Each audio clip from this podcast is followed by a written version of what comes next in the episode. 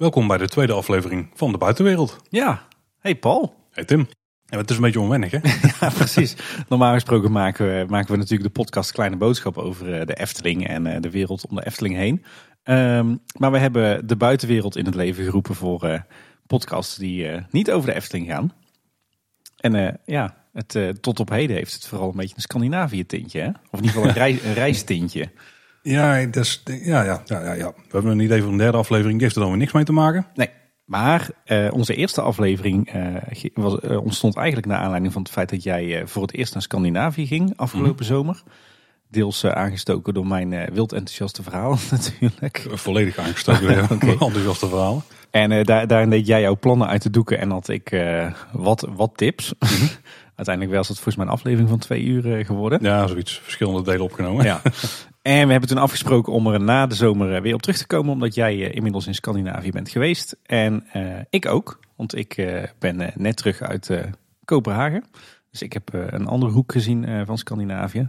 Ik denk dat het goed is om in deze tweede aflevering ja, even te vertellen hoe onze vakanties waren, wat we van Scandinavië vonden. En ja, meteen toch om ook wat tips te delen voor onze luisteraars die zelf nog richting Scandinavië willen. Mocht je nou de eerste aflevering niet hebben geluisterd, eh, maar je wil wel die kant op luisteren, dan zeker wel die aflevering. Want we gaan natuurlijk niet alle tips die we toen hebben gedeeld hier herhalen. nee. Dit eh, is meer ter aanvulling eh, en ter correctie daarop. Dus dat is volgens mij een beetje wat we deze aflevering willen gaan doen, toch Paul? Ja, zeker. En zoals altijd hebben we geen draaiboek. dit keer. Nee, de, normaal gesproken hebben we een uitgebreid draaiboek en dit keer niet. Dus we gaan een beetje freewheelen, denk ik. Of, of gaan we... Nou ja, ik ben, ik ben vooral in eerste instantie wel benieuwd, eh, Paul. eh, hoe was jouw reis naar, eh, in, door Scandinavië en voldeed het een beetje aan de verwachtingen die ik misschien had geschapen? Die reis was heel goed. Heel goed bevallen. Eh, de highlight voor ons was absoluut Noorwegen, de natuur daar. En Ja. ja, alles wat daar te zien was, was echt heel tof.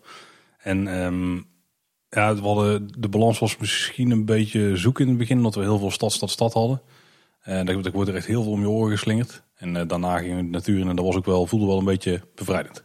Ja. Echt waar. Ja, snap ik wel. Jullie hadden inderdaad, eh, want jullie begonnen in Helsinki, hè? Ja, ja, we zijn eh, met het vliegtuig naar Helsinki gegaan. Nou, die kant op vliegen gaat prima, kort vliegreisje met de kinderen prima te doen. Ja. Ik kan alvast verklappen, deze aflevering gaat heel veel over hoe het is om met kinderen die, kant op te gaan. Ja, absoluut. Dat, dat kan ook niet anders. Hè. We hebben allebei jonge kids. Ja, zeker. En, Allebei, ehm, allebei twee meisjes trouwens ook. Hè? ja, ja, en één, de, de jongste van jou, nee, de oudste van jou en de jongste van mij, die zijn op drie dagen na even oud. Ja, precies. Goeie overlap. hè? Ja. En eh, Helsinki waren we inderdaad aangekomen. Daar hadden we een dikke twee dagen.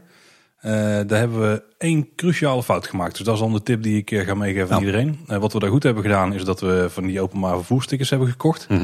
In Helsinki heel relaxed. Dat kan gewoon via je telefoon. Dus je downloadt een app en dan voer je je creditcard in. En dan kun je gewoon, terwijl je op perron staat, kun je die tickets nog kopen.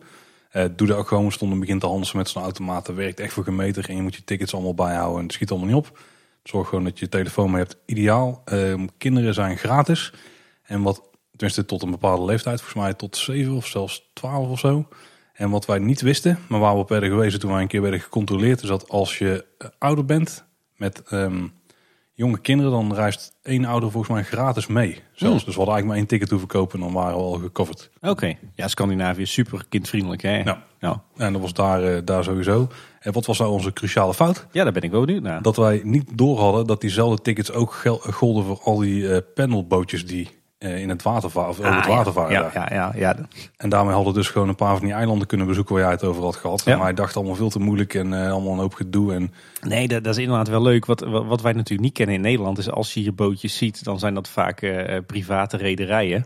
Eh, maar in heel veel Scandinavische steden, zeker de grotere steden, daar, eh, daar heb je een heel palet aan veerboten wat gewoon onderdeel uitmaakt van het OV. nou, en daar kwamen wij dus eh, heel hard pas achter. Hm. En toen was het eigenlijk te laat om nog serieus iets mee te doen.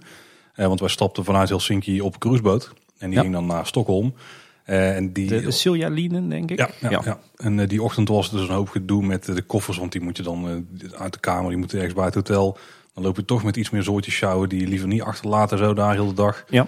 En ja, toen kwamen we er eigenlijk achter van, oh, we hadden eigenlijk ook op zo'n boot kunnen stappen. Hadden we een dag eerder moeten doen, dan hadden we alle tijd ervoor gehad. Want toen we uiteindelijk wegvoeren op de cruiseschip, stonden we bovenop een beetje te kijken naar Helsinki, wat steeds kleiner werd. En toen kwamen we dus langs een paar van die eilanden, onder andere de Fort. Ja, Zoom Eh, en met al Lina, die denk kanonnen. Ja? En daar zag het toch wel heel tof uit. En dan hadden we toen toch wel spijt van dat we er niet zijn geweest. Ja, dat was voor ons destijds al een van de highlights van onze bezoek aan eh, Helsinki. Ja. Maar, maar wat heb je wel gezien in, eh, in Helsinki? Nou, we zijn eigenlijk de eerste dag begonnen met de stadswandeling. Ook eh, op aanraden van jou. Volgens mij was het ook jouw Ja. toertje grofweg. Oké. Ehm, ons hotel zat, eh, je hebt eigenlijk in het midden van Helsinki een soort plas liggen. Ja. Eh, wij zaten een beetje aan de westkant daarvan. En als je dan naar het zuiden gaat, dan kom je echt in het centrum eh, gedeelte, zeg maar. En dat, dat, dat vormt zich een klein beetje grofweg om dat water heen en dan vooral naar het zuiden. En ehm, we hebben dus vooral ten zuiden van die plas gelopen. Dus een beetje ten zuiden van eh, het station eigenlijk. Ja, ja dat is ook het meest interessante deel, denk ik, van Ja, de stad. ja, zeker. En eh, daar begonnen we bij de Dom natuurlijk. Of dat Ja. was de plek waar we als eerste uitkwamen. En vanaf daar eigenlijk rond gaan lopen. En ehm, ja, we, we hadden in het begin... De eerste indruk was wel goed bij de Dom en zo. Want dat was best wel indrukwekkend. Groot Mhm. plein ervoor, groot gebouw. Maar op een gegeven moment kwamen we in een, zo'n park wat je ook had aangeraden. En daar, daar stonk het een beetje. En eh, veel eh, zwerfafval en zo. Daar, toen was de, de indruk weer wat minder. Toen gingen we terug. En toen liepen we via volgens mij een redelijk nieuw park. Wat er ook bij een nieuwe bibliotheek eh, ligt. Wat ook best wel een indrukwekkend houten gebouw is. Ja? En dat was wel echt heel tof. Dat was echt, toen hadden we, dat was echt het gevoel dat ik bij Scandinavië eigenlijk had. Weet je wel, Ja. gemoedelijk. De mensen allemaal een beetje chillen, daar in die parkjes hangen. Alles super netjes. eh, ook gewoon heel netjes, eh, heel nette speeltoestellen en zo. Want die waren er ook best veel. Die misten we toen wel, eh, die dag nog. Ja? Maar die hebben we gewoon, daar zijn we gewoon straal langs gelopen op een paar punten. Of zeg maar één straat er langs. en ja, dat was, dat was echt heel tof. Dus dat is zeker een aanrader, dat park wat daar ligt. En de dag daarop, toen zijn we... Ik, ik weet het allemaal niet, ik zit even... Ja, dat is voor jou natuurlijk al lang geleden. Want jullie zijn half juli die kant op gegaan, toch? Geloof ik. Ja, we zijn een half juli daarheen gegaan en de eerste week augustus teruggekomen. Ja. Ja, we hebben, wat we nog meer hebben gezien, eh, we hebben het stadstrand hebben we even gecheckt, vooral om daar in het zand te spelen. Eh, een aantal van de parken die er liggen, waaronder eh, de grootste, ik ben even de naam kwijt. Nou, die was in ieder geval, was verder ook prima, ook goed, goed onderhouden, veel speeltoestellen en zo. En we hadden toen ook het geluk dat het weer nog niet heel warm was. Dat maakt het wel een stuk aangenamer. Ja? Want ik kan je alvast verklappen dat de dagen daarna iets warmer werden. Eh, net zoals hier in Nederland Ja. trouwens. Want waren die weken van 40 graden of die dagen. Toen waren wij gelukkig weg. En we hebben ja, een, paar oude, een paar kerken bezocht. En eh, uiteindelijk zijn we ook uitgekomen bij eh, het stadspretpark van Helsinki. Mäki. Ja. En eh, dat vond ik wel een interessant parkje. Want wat we daar... ehm, dat was niet stadpret, stadspretpark zoals ik het had verwacht. En dat kwam vooral door de layout. Want Ja. eigenlijk staat er in het midden van het park een heel groot gebouw. Volgens mij is daar een 3D-show in of zo. Ja, dat is volgens mij een oude watertoren of zo. Of een oude Ja, gas, zo'n gashouder of zo, ja. ja. Ja. En eh, daarom is het hele park gevormd. Maar daar heb je best wel een vreemde guestflow. Eh, en je hebt dan ook meerdere niveaus. Maar die zijn ook niet makkelijk te bereiken. Dus af en toe denk je van, hé, ik wil daarheen. Maar dan moet je dus echt helemaal naar de andere kant van dat gebouw lopen om daar te komen. Want er zijn dan geen trappen of zo. Eh, of die zijn misschien heel erg verstopt. Maar ik kon ze niet vinden. Kan goed, hè. Het was ook best wel druk toen wij er waren. Dus we waren er op een zaterdag. Dus dat is sowieso heel slecht natuurlijk Ja. qua planning. Ja, en ik vind sowieso, al- als ik kijk, eh, als ik Lina Mackie afzet tegen andere Scandinavische stadspretparken die ik ken, dan vind ik Lina Mackie ook niet echt een schoolvoorbeeld van een stadspretpark. Die neigt ook qua stijl en qua indeling al meer naar een wat regulier pretpark dan naar echt een stadspretpark. Ja, ik denk wel dat ze daar goede slagen aan maken zijn. Want je kon wel duidelijk merken van dit zijn de meer moderne stukken van het park. En dit zijn de oudere stukken. Ja, want je hebt er ook heel veel van, gewoon van die, van die kermisattractietjes die ze neer hebben gezet. Ehm, wat overigens wel heel tof is, is dat de entree is gratis. Ja. En er zijn ook eh, volgens mij zeven of negen gratis attracties. Die zijn allemaal voor kinderen. Klopt, ja. Maar je kunt dus in principe zonder geld uit te geven, kun je daar best wel een prima dag hebben. Zeker als het niet druk is. Al kan ik me voorstellen dat ze dan sommige van die attracties omwisselen qua operations. Dus dat, is, eh, dat operators eh, bij de ene attractie staan, dan naar de andere en dan een beetje Ja. afwisselen. Maar dan hoef je dag niet dwars te zitten, of je ochtend. Ehm, maar de reden dat we er vooral heen gingen, buiten het beetje proeven van de sfeer, was eh, de nieuwe achtbaan die ze er hebben geopend, Taiga. Gelanceerde Intermin achtbaan. Ja, je zou misschien denken de gelanceerde Intermin, eh, zo'n eh, Taron-achtig ding, zoals in Fantasieland staat. Ja, dat was het niet. Het was, dat, misschien was het, was het een beetje kruising tussen dat en Blue Fire, die eh, grote Ja. eh, blauwe achtbaan in eh Europa Park. En dat was wel eh, echt een heel tof ding. En ja, ik ben dus gratis het park ingegaan. Ik heb de kinderen in een paar van die gratis attracties gezet. Daar ben ik zelf bij gaan zitten. En, maar hiervoor moest ik wel echt een ticket kopen. En de wachtrij die was een half uur. En je kon ook een vorderingpasje kopen. Eh, je kan trouwens ook gewoon een armband kopen, zoals in heel veel van die parken. En dan mag je overal gewoon Ja. rijden via een normale wachtrij. Maar ik heb dus een, een ticket gekocht om in die achtbaan te kunnen. En ik heb nog een ticket gekocht, zodat ik de wachtrij kon overslaan. Dus ik heb 18 euro betaald voor één Hoppa. Was dat de enige achtbaan die je daar hebt gedaan? Want er staan er best wel een paar toffe baantjes. Ja, er zijn een paar van die eh, aparte baantjes. Hè, Ja. van die, eh, ik weet Ja, zo'n hoe ze heten. rollerbal eh, baan. En, zeg maar banen die niet de bocht omgaan. Ja. Je omhoog wordt. Die staan er twee zelfs. ja. ja, ik heb die alle twee gedaan. Toen eentje inderdaad waar je echt, echt in zo'n soort van ja, bal zit. Dus bijna een soort van pinbalmachine zit. En eentje waarbij je eh, op je rug omhoog getakeld wordt. En dan eh, ook, eh, ja, het is alsof ook je een soort van vi- vierkant rijdt. Maar, maar die, eh, die oudste daar, die, die houten baan uit 51, die nog met de hand wordt geremd. Nee, hebben we niet gedaan. Maar de wachtrij waren ook echt Ja. enorm lang. Wat je wel tof kon zien is dat bijvoorbeeld Taika dus wel netjes is aangekleed. Het is Ja. wel een toffe wachtrij. Of tenminste, ja, het- qua thema niet heel uitgebreid, maar het is wel aangekleed. Het is niet Ja. gewoon stalen rekken en je stapt in en that's it. Dus ze hebben wel echt iets, er is veel houtwerk en zo zat erin en echt oud gemaakt. Dus dat kon ik wel waarderen. En ook met een leuke shop erbij. Eh, wat wel ook een nadeel daar is, dat uitkijkpunten op die baan die zijn best lastig te vinden. En eigenlijk kwam ik er nadat ik eruit was pas achter wat de beste plek was. En dat is in de gift shop. Hm. Dan heb je best wel een, eh, mooi overzicht over een stuk waar je, ik denk, vier of zes stukken baan elkaar ziet kruisen of zo. Ja. En eh, ja, nou, dat was heel tof. Die baan was echt, echt goed. Ja, en je, je had natuurlijk ook maar korte tijd in Helsinki. hè. Dus je, kon, je, je, had, je zat denk ik wel op een strak schema in dat park. Nou, we hadden hier niet echt idee dat we per se tijd tekort hadden. Ook omdat we met de kinderen waren en dan ga je niet uitgebreid in musea in of eh, dat Nee. soort dingen. Ehm, dus viel hier wel mee. We hadden hier denk ik gewoon wel tijd genoeg. Nou. De laatste dag was ook gewoon ontspannen. Vooral met de kinderen naar speeltuintjes toe en, eh, en dat soort eh, activiteiten. Ja, naast Lino Mackie hebben we nog gewoon de stad verkend. Dus een beetje rondstruinen, al de Ja. straatjes, een beetje foto's maken en af en toe wel winkels checken. En wat restaurantjes, waarbij opviel dat het eh, Helsinki best wel prijzig was. Ja, want het, van tevoren hadden we het erover gehad. Hè, Ja. van, eh, is Scandinavië nou duur? Dan vond ik Zweden nog meevallen. Dat lag voor mijn gevoel eh, was daar het meest in lijn met Nederland. Maar Helsinki was wel duur. En ik denk ook dat het daar gewoon komt omdat het de grootste stad is daar. En daar trekken de mensen met geld heen of zo, denk ik, in het land. En Noorwegen is gewoon in het algemeen heel duur. Maar dat heeft ook gewoon te maken met de hoge btw die ze daar overal opheffen. En wel andere dingen die wij niet wisten, maar waar we daar nog wel even over gaan hebben.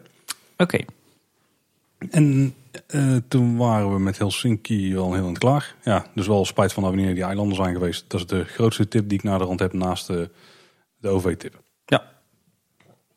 En toen gingen wij weg daar. En dat deden we met de Silja Line inderdaad. Met de, ik weet even de naam niet van het schip. Maar je hebt in ieder geval twee schepen. Die varen eigenlijk gewoon op en neer naar, of tussen Helsinki en eh, eh, Stockholm. Ja. En als de ene in Stockholm is, dan is de andere in Helsinki. Eh, wat ik me niet helemaal had beseft van tevoren is eh, wat voor schip het zou zijn.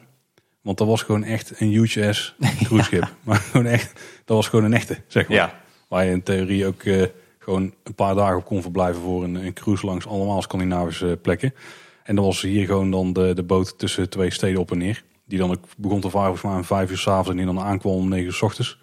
Dus ja, je had dan daar wat tijd om te eten Ja. en te ontbijten. Maar wat heel veel mensen dus ook deden is maximaal gaan tanken. En dan bedoel ik eh, pilsjes en zo. ja, precies. Want blijkbaar, en, en dit is een concept, daar snap ik echt helemaal niks van. Maar er zit dus echt een, een, bijna een heel dek, of in ieder geval zeker een half dek, is een winkel. Waar je dus eh, drank kunt kopen en van die eh, grote Toblerone rollen, je weet wel. Je, Ja. De tax-free winkels zoals Ja. ze ook zitten in het, in het vliegveld. Maar die zijn echt schofterig duur. Die zijn gewoon echt misschien nog wel duurder dan aan, aan de kant. En blijkbaar is dat dan goedkoop of zo. Mensen die trappen daar gewoon kaart in met z'n allen volgens mij. Ja, dat zal wel. Ik snap er echt helemaal niks van. Maar in ieder geval, mensen gingen er dus gewoon heen omdat je dan, ik denk in Zweden vooral goedkope drank kunt kopen, nog dan in Helsinki. Eh, al weet ik het ook niet eens zeker. Nou, dat betwijfel ik. Want in Zweden is de, de drankwetgeving zo streng dat er volgens mij ook echt enorme accijns op zitten. Nou, er is in ieder geval ergens een regel. En ik heb het zelf niet gecheckt, want ik heb volgens mij geen druppel alcohol toen we in die landen waren. Heel verstandig. Ja, en niet omdat, niet omdat ik het te duur vond of zo, maar gewoon op vakantie met Ja. familie doe ik daar eigenlijk nooit. Ehm, en blijkbaar gaan mensen dan daar helemaal los op zo'n boot. Dus gewoon echt een drankschuit. Ja. Overigens, die Silja-line is ook echt wel een begrip in Scandinavië hoor. Er zijn heel veel mensen die, eh, die daar plezier in hebben om op die manier tussen Helsinki en Stockholm eh, op en neer te pendelen. Ja, de reden dat wij het deden is omdat ik heb het al een hele tijd geleden gecheckt. Want ik denk, was nou een mooie manier om van A naar B te komen daar. In plaats van weer, weer in het vliegtuig te stappen.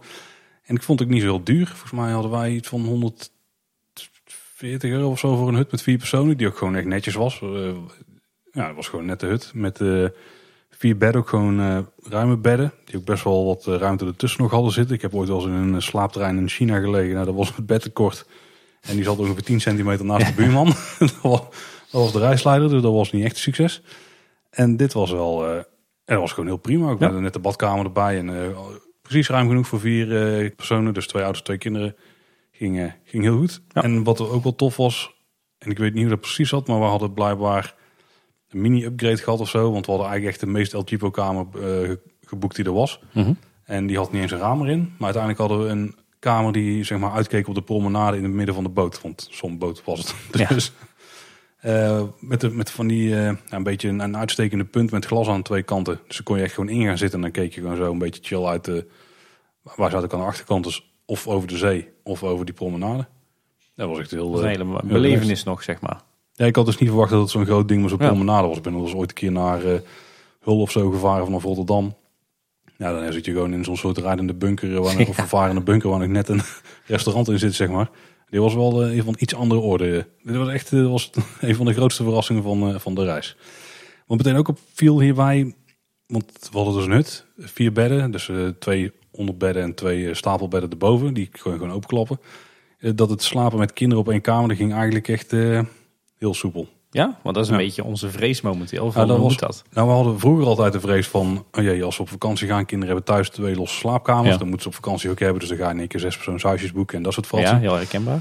Ehm, toen hadden we op een gegeven moment een vakantie waarbij we van verschillende, of langs verschillende plekken gingen en op een gegeven moment hadden we, nou, ergens was het gewoon niet een huisje te boeken met een losse slaap of twee losse slaapkamers voor de kinderen. En toen moesten ze bij elkaar, nou, dat was de grootste belevenis van de vakantie, dat vond ik echt prachtig en dat deed ze ook best goed. Dus vanaf dat moment was het, eh, als we op vakantie gaan, willen we bij elkaar slapen. Dus die willen geen losse kamers meer. Oh, dus dat komt- is op zich wel handig en ook financieel heel handig, zeg maar. Ja, ja en, maar, maar toen dachten we, ja, maar er komen natuurlijk van die momenten en dan eh, ga je ergens naar eh, bijvoorbeeld Disneyland Parijs. Als je daar een hotelkamer boekt, dan heb je gewoon vier persoons hotelkamers bestaan niet. Dan heb je of twee kamers of ze zetten bedden erbij. Ik denk, ja, twee kamers is duur en zo'n bed erbij, het schiet allemaal niet op. Nou, wat bleek deze vakantie? Dat werkt eigenlijk best prima. Dat ging eigenlijk heel Nou, goed met de mooi. kinderen. Dus eh, die leggen we op bed. Eh, ja, we moesten in dezelfde ruimte blijven, dus wij gingen even op ons gemakje zitten lezen. Niet praten of, of eh, film zitten kijken met z'n tweeën of wat dan ook. En dan eh, ja, binnen een half uur sliepen ze en dan konden wij gewoon wel kletsen en dan werden ze niet wakker of zo. Nou, ideaal. Die van ons die zijn daar eh zeer geschikt voor ja, deze vakantie. Biedt weer mogelijkheden voor de toekomst. En met die boot kwamen we uit in eh, Stockholm. Eh, daar loop je eigenlijk gewoon van de boot af. Ons hotel zat daar redelijk dichtbij, dus zat niet echt in de stad. De, de, die schepen komen een beetje aan, echt aan de oostkant. Je hebt daar zo'n heel groot park in eh, Stockholm liggen. Echt zo'n gigantisch park. En wij zaten aan de rand daarvan. En twee straten verder zit de haven al volgens mij. We zaten in ieder geval eh, dus met het hotel vlak bij Ladogardsgardet, als ik dat goed zeg. Ja, Voor zover mijn uh, ja het. Nee, Maar vooruit. En eh, daar zit dus vlak bij de haven, in ieder geval de plek waar die boot aankomt. Bij Helsinki kun je die boot, daar stap je echt gewoon op vijf minuten van de vismarkt of zo, stap je daar gewoon op die boot. Ja. Dus dat is een hele goede plek. Stockholm zat er iets verder vandaan. Wij zaten daar niet echt bij de stad. was niet per se erg, maar we moesten wel met de bus naar de stad. En de metro werkt uiteindelijk toch wel fijner, omdat hij ook gewoon wel vaker langskomt. En daar zaten we eigenlijk net iets te ver vandaan. Maar voor, voor ons was het best prima te doen. En Stockholm was qua stad wel veruit de tofste waar we zijn geweest. Was- Oké. die, die had op ons de meeste indruk gemaakt. Dat is volgens mij, daar had ik ook wel een beetje voorspeld, eh, geloof ik. Eh, ja, was niet per se zo blijven hangen. Dat was goed, want daardoor was het toch weer een verrassing. En dat kwam vooral door Gamlastan. Ja, dat, wel snap ik wel, ja. Een, Ja. van de, ja, een van de, van de tofste stukken stad die ik denk ik ooit heb gezien. Ja, misschien wel. Ja. En toen we daar in ieder geval kwamen, want we hadden daar dus helaas niet zo heel veel tijd. Het was het grootste smetje op de planning. Daar hadden we een dag of zeker een nacht extra moeten hebben. Maar daar gaan we zeker nog een keer naartoe eh, terug. Want daar hebben we zeker nog niet alles gezien wat we eruit hadden kunnen halen. Hoewel we er wel veel hebben gezien, maar we hebben niet heel veel gedaan, zeg maar. Dat is een beetje het nadeel wat we daar hebben gehad. Ja, weet je, in Sto- Stockholm is wat mij betreft eh, de, hoofdstad van Scandinavië. Eh, ook qua grootte en qua historie. Je ziet dat heel veel eh, Scandinavische hoofdsteden vaak pas ergens in de 18e en 19e eeuw zijn gaan opbloeien. Terwijl Stockholm heeft echt middeleeuwse roots. Die vind je ook terug in Ja. eh Gamlastan. En wij zijn tot nu toe twee keer, ja, wat zeg ik goed, twee keer tien dagen in Stockholm geweest. En we zijn nog steeds niet uitgekeken. Dus eh, ik snap dat je in, in twee, drie dagen tijd eh, te weinig tijd hebt om, eh, om alles te zien. Nou, wat- ik net al zei, we hebben dus vooral heel veel gezien. Dus we hebben veel gelopen. Daar, ook, daar hadden we dus wel door van, hey, de bootjes die zitten dus bij, Ja. bij het openbaar vervoer. Volgens mij was hier wel het nadeel dat je, Als je je creditcard wilde toevoegen in die app waar je de tickets moest kopen, dan kon dat alleen maar als je je pincode ook invulde met zo'n random reader of Rabo-scanner-achtig ding. In ons geval bij de Rabobank. En dat is niet echt handig, want die had ik niet bij. Ja, dat, dat probleem heb ik, ben ik zelf deze vakantie ook een keer tegenaan Dus daar heb ik wel tickets moeten kopen voor die ik dan mee moest sjouwen. Ja. Dus dat schoot niet echt op. Overigens, als je langer in, eh, in Stockholm blijft, dan, eh, dan eh, loont het de moeite om de SL-kaart te kopen. Dat is gewoon een soort, ja, lijkt heel erg op onze overchipkaart. En volgens mij had je daar ook wel vast wel in Oslo. Dat je zo'n kaartje had, de- zo'n soort Stockholm-pas. En dan krijg je korting op musea en zo. Ja, die heb je altijd wel, dat klopt ja. Ja, dat was voor ons dus niet de moeite, omdat wij zo weinig konden gaan doen. Dat we daar weinig voordeel uit konden slepen. Maar het vaak zit daar OV dan bij inbegrepen. Dus ja, dat is klopt. wel... eh, ja. Maar dat is dan vooral alleen maar weer handig als je kort verblijft. Dus twee, drie dagen zijn ja, vaak voor gemaakt. Ja, ja. Eh, nou, er is heel veel daar ook gebruik gemaakt van de bootjes. En dat is ook gewoon heel tof, want dan heb je best wel mooi overzicht over de stad. Ja. En eh, ja, je, hebt ook die varen, die vaarervaring is gewoon tof. hè? Ja. ja, de stad is gebouwd op een heel aantal eilanden. Hè? Dus dan heb je automatisch al veel aan bootjes. Ja, hoewel je er niet per se door hebt. Omdat het ook te voet is nog best wel te doen. Ja. Al heb je een paar stukken, daar kom je niet echt makkelijk te voet. Want je moet om een stukje water heen lopen. Maar het is wel... Het ligt nooit zo ver weg dat het niet behapbaar voelt. Zo, Nee, klopt. Het is, het is allemaal wel met bruggen aan elkaar eh, geknoopt. Ja, En ook wel met voldoende bruggen. En de metrolijn is ook heel erg eh, relaxed daar. En Ja. ook eh, mooie stations. Ja. We, gingen al, we zijn bewust erin gegaan omdat we, we hadden het eigenlijk niet hoeven doen. Maar we wilden die stations gewoon zien. Want ik had daar wel foto's van gezien en eh was wel tof. Ehm, nee, en gewoon, gewoon een hele, ja, ik weet niet, fijne stad om te zijn. ja, absoluut. Dat, dat was, Dan kan ik het alleen maar Ja, ja, was- mee eens zijn. het was wat een lichte verrassing ook weer. Ik had me er niet op ingesteld dat het zo tof zou zijn daar. En misschien ook na Helsinki voelde dit wel iets meer... eh, ik denk iets meer, meer historie dat je hier voelde. Absoluut. En daar eh, trekken wij wel. Ja, dat is ook wel wat ik zei. eh Helsinki is een stuk kleiner en ook echt pas zelfs in, in, in de 19e, 20e eeuw tot bloei gekomen. En dat, dat verschil zie je wel, ja. Wel iets, tenminste echt in de stad wat minder parken. Die liggen hier wel iets meer buiten de stad. Je hebt wel kleine parkjes in de Ja, stad, zeg maar kleine groene stukjes. Maar je hebt dan weer nog steeds echt op dichte afstand daarbij. Heb je bijvoorbeeld Djurgarden? Djursgarden? Nee. Ja, Djur- maar dat is meer een eiland. En Ja. daar ligt een, ligt een heel groot groen stuk op. Met een hoop musea en zo. Ehm, ja, daar, is- daar, daar, alleen daar kun je al twee dagen van maken op het gemakje, op het, op het gemakje denk ik. En Vier, dan, vijf dagen ook wel hoor. en dan ligt er ook nog Gruna Lund. Ja. En eh, dat is natuurlijk het stadspretpark daar. Die hebben we alleen maar gezien van afstand. Ja. Daar zijn ze wel een hele toffe achtbaan aan het bijbouwen. Ja, maar ik vind dat van alle stadspretparken in eh, Scandinavië vind ik dat wel een van de minste.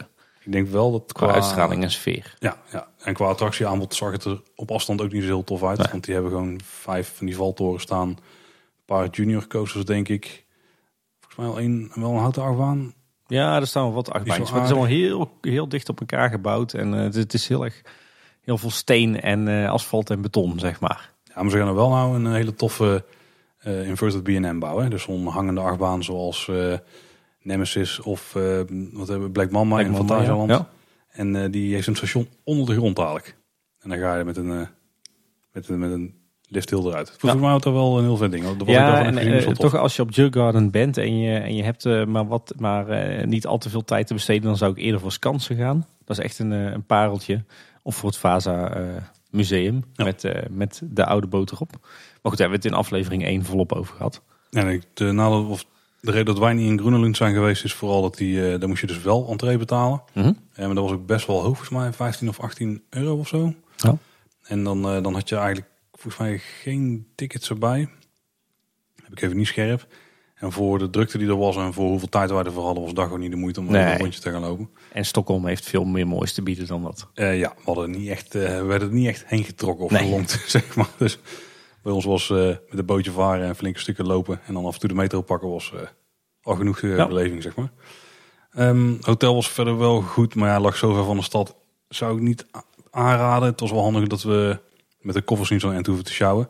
Wat denk ik hier de toptip is, is als je een taxi pakt en je gaat met kinderen reizen, Ja. reserveer die taxi dan. Want daar scheelt je echt gewoon 40 euro per ritje. Want dan zetten ze stoeltjes van tevoren erin. Want als je dat niet doet, dan betaal je dat ter plekke. Hadden wij dus toen we uit de boot kwamen en een taxi dachten te pakken. Volgens mij waren we voor een ritje van 15 minuten, nog niet eens, waren we 65 euro kwijt of zo. Hoppa. Dat was eh, niet leuk. Toen dachten we Zweden is duur, maar dat bleek achteraf allemaal mee te vallen. Nou, in Stockholm hebben wij onze auto opgepikt. Die pik je dan gewoon op in het eh, centrum bij eh, Hertz, volgens mij. was een heel wazig verhaal hoe dat ging. We hadden een, eh, een auto gehuurd. We hadden, ik denk, Volvootje V40 of zo. En dat is eh, lekker eh, typisch Scandinavisch. Ja, lekker zweet. Nou, zo'n klasse krijg je dan. Ehm, maar je hebt natuurlijk een auto uit die klasse. Maar bij ons was het weer een vreemd verhaal. Wij leverden de auto namelijk in in Noorwegen. Daar moesten we best wel dikke vier voor betalen. Dat was echt iets van 350 euro of zo. Dus dat was, niet echt de moeite achteraf. Maar dat was ook niet makkelijk anders op te lossen. Daar hebben we wel naar gekeken. Maar wat dus heel vreemd was, is dan eh, zeggen ze... ja, jullie hebben een upgrade gehad, want anders eh, passen de kinderstoeltjes er niet in. Waarbij trouwens ook heel vreemd is dat de jongste... die moest in één keer weer achteruit in een kinderstoel in de auto. Oh, ja. Dus die zat daar een beetje half opgesloten. Eh, dus toen kregen we een upgrade naar een Peugeot 308. Dat is zo'n station-achtig ding. Stond in ieder geval op onze papieren. Mhm. Kwamen we beneden op keergarage was het een Peugeot 3008. Dat is weer zo'n SUV-achtig ding. Dat was al een beetje apart. Maar die had natuurlijk een Noors kenteken. Dat ding dat moest gewoon terug naar Noorwegen. En wij lapten dus extra knaken, zodat wij dat ding konden gaan terugbrengen. dus dat was een beetje... Bijzonder. Ja, dat was een beetje jammer. Wel een eh, dikke auto. Ja, alleen eh, niet handig voor ons. Want we hadden een eh, buggy bij en koffers en die moesten erin en eruit. En zo'n SUV-achtig ding, die heeft helemaal niet zoveel ruimte achterin. Oh, oké. Hm. Zo'n 308 station, ik weet, de vrienden van ons hebben die, daar kan veel meer rotzooi in. Ja, en je had natuurlijk eigenlijk gewoon in een Volvo door, Ja. door Zweden en Noorwegen willen Ja, crossen. dat was eigenlijk wel het idee geweest, ja. Verder wel prima autootje, goed te doen. Eh, verder goed geholpen, alleen die extra fee was een beetje onduidelijk met het boeken van tevoren. Wij dachten dat hij al bij de prijs inbegrepen zat en toen die daar moest betalen was dat wel een verrassing. Ja. Maar snel even de papieren gecheckt en daar stond er dus niet bij dat hij er zat inbegrepen. Dus dat was een beetje, een beetje vreemd. We kregen wel wat korting, eh, want ze vonden ons hartstikke zielig of zo. toen hoefden we niet extra te betalen voor de tweede bestuurder. Hm. Nou, dat was toch sympathiek, hè? Ja. Daar eh, weggereden. Toen hadden we een, een, een ehm, slaapplaats geregeld ja, in een oude paardenstal, dachten wij. Zo was het een beetje verkocht. Daar was het in de praktijk niet. Eh, die was, eh, ja, was ergens in een natuurgebied of zo wel mooi gelegen. Maar dat was een heel oud statig landhuis. En ehm daar kwamen aanrijden zo'n zo'n hele grote ovale eh oprijlaan, zeg maar, met grind en zo. Maar die was echt, zeg maar, die had een diameter van een meter of 40 of zo. Ja. zeg maar. Zoiets was dat. En ehm, nou, daar zat dan voor ons het ontbijt in en de ontvangsthal. en daar hebben we verder niet zo heel veel van gezien. Ja, het toilet, toen we weggingen. Maar heel oudstatig. Ja, wel een beetje dat muffen had het van binnen, zeg maar. Maar daar sliepen wij niet. Wij sliepen ook niet in de stallen, want die stonden daarnaast. Maar we sliepen gewoon in een soort redelijk modern ja, huisje wat ernaast stond of zo. Er was wel een soort eh, accommodatie waar dan, denk ik, zes kamers in zaten of zo. Beetje vreemd, niet per se een aanrader. Hoe kwamen we daar? Dat was qua ligging gunstig, want dat was namelijk vlakbij Kulmoorde. Zeg ik hem goed in? Kolmorde. Kolmoorde, oké, ook bijna goed. Ik zeg gewoon uh, want Ja. zo zegt iedereen in Ja, Nederland. Dat is namelijk een, een eh, dierentuin met attracties.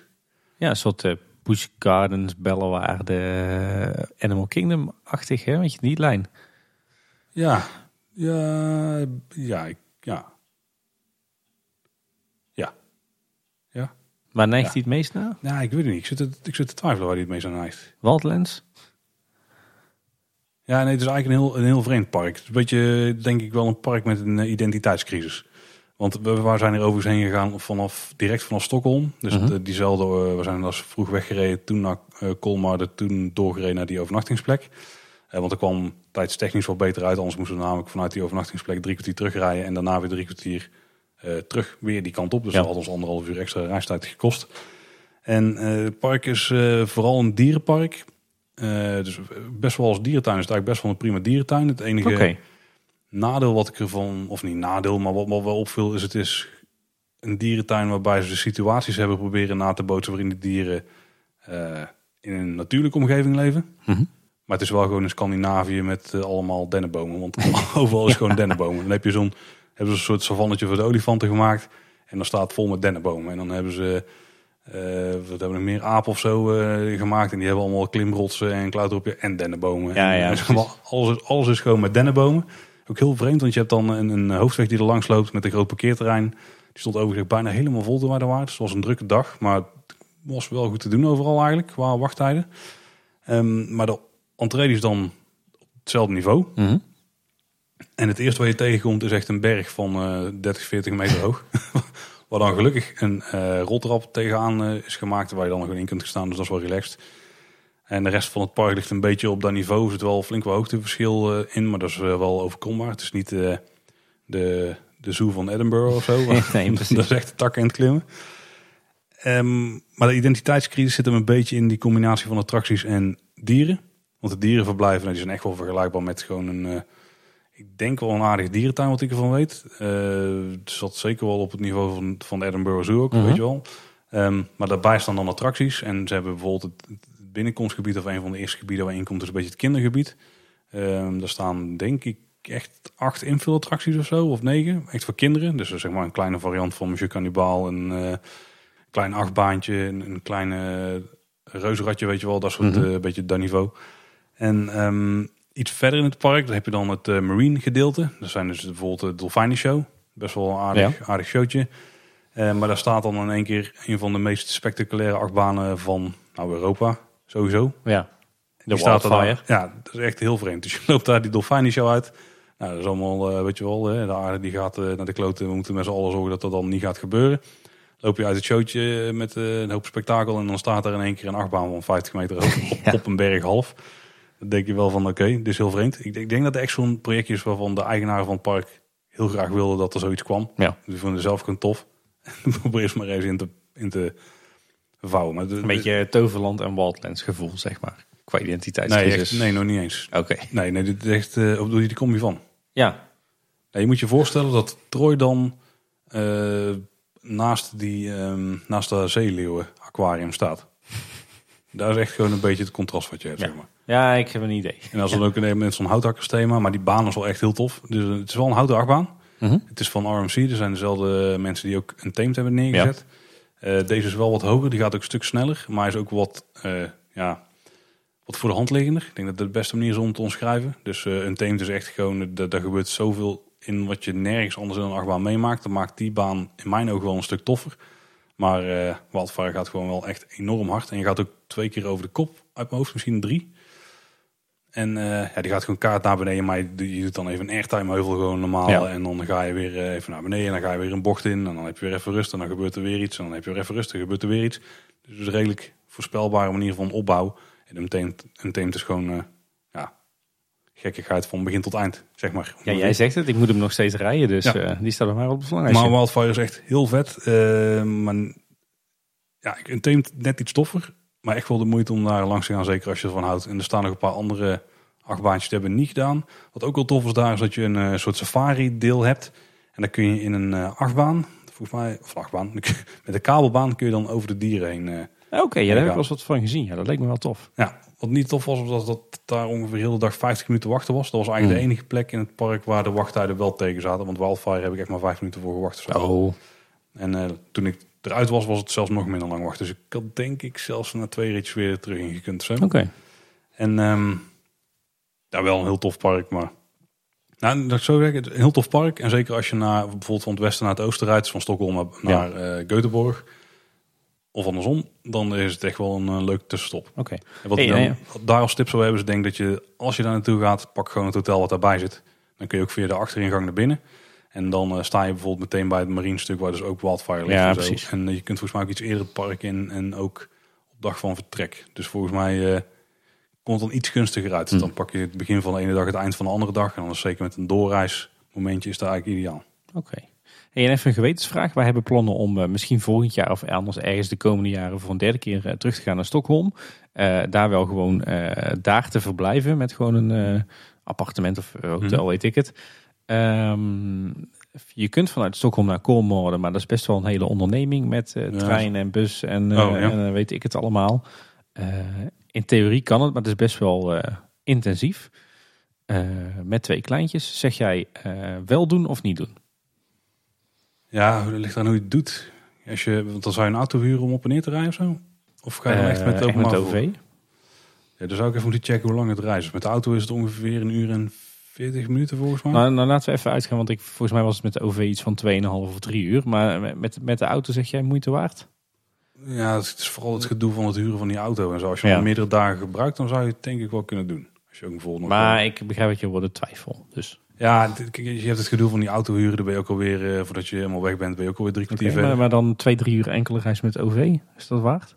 Niet als je dat op één dag wil doen, maar misschien als je dus doet met een overnachting nog in het hotel daar, dan is het wel de moeite. Oké. Oh ja, mooi. Weet ik even genoeg.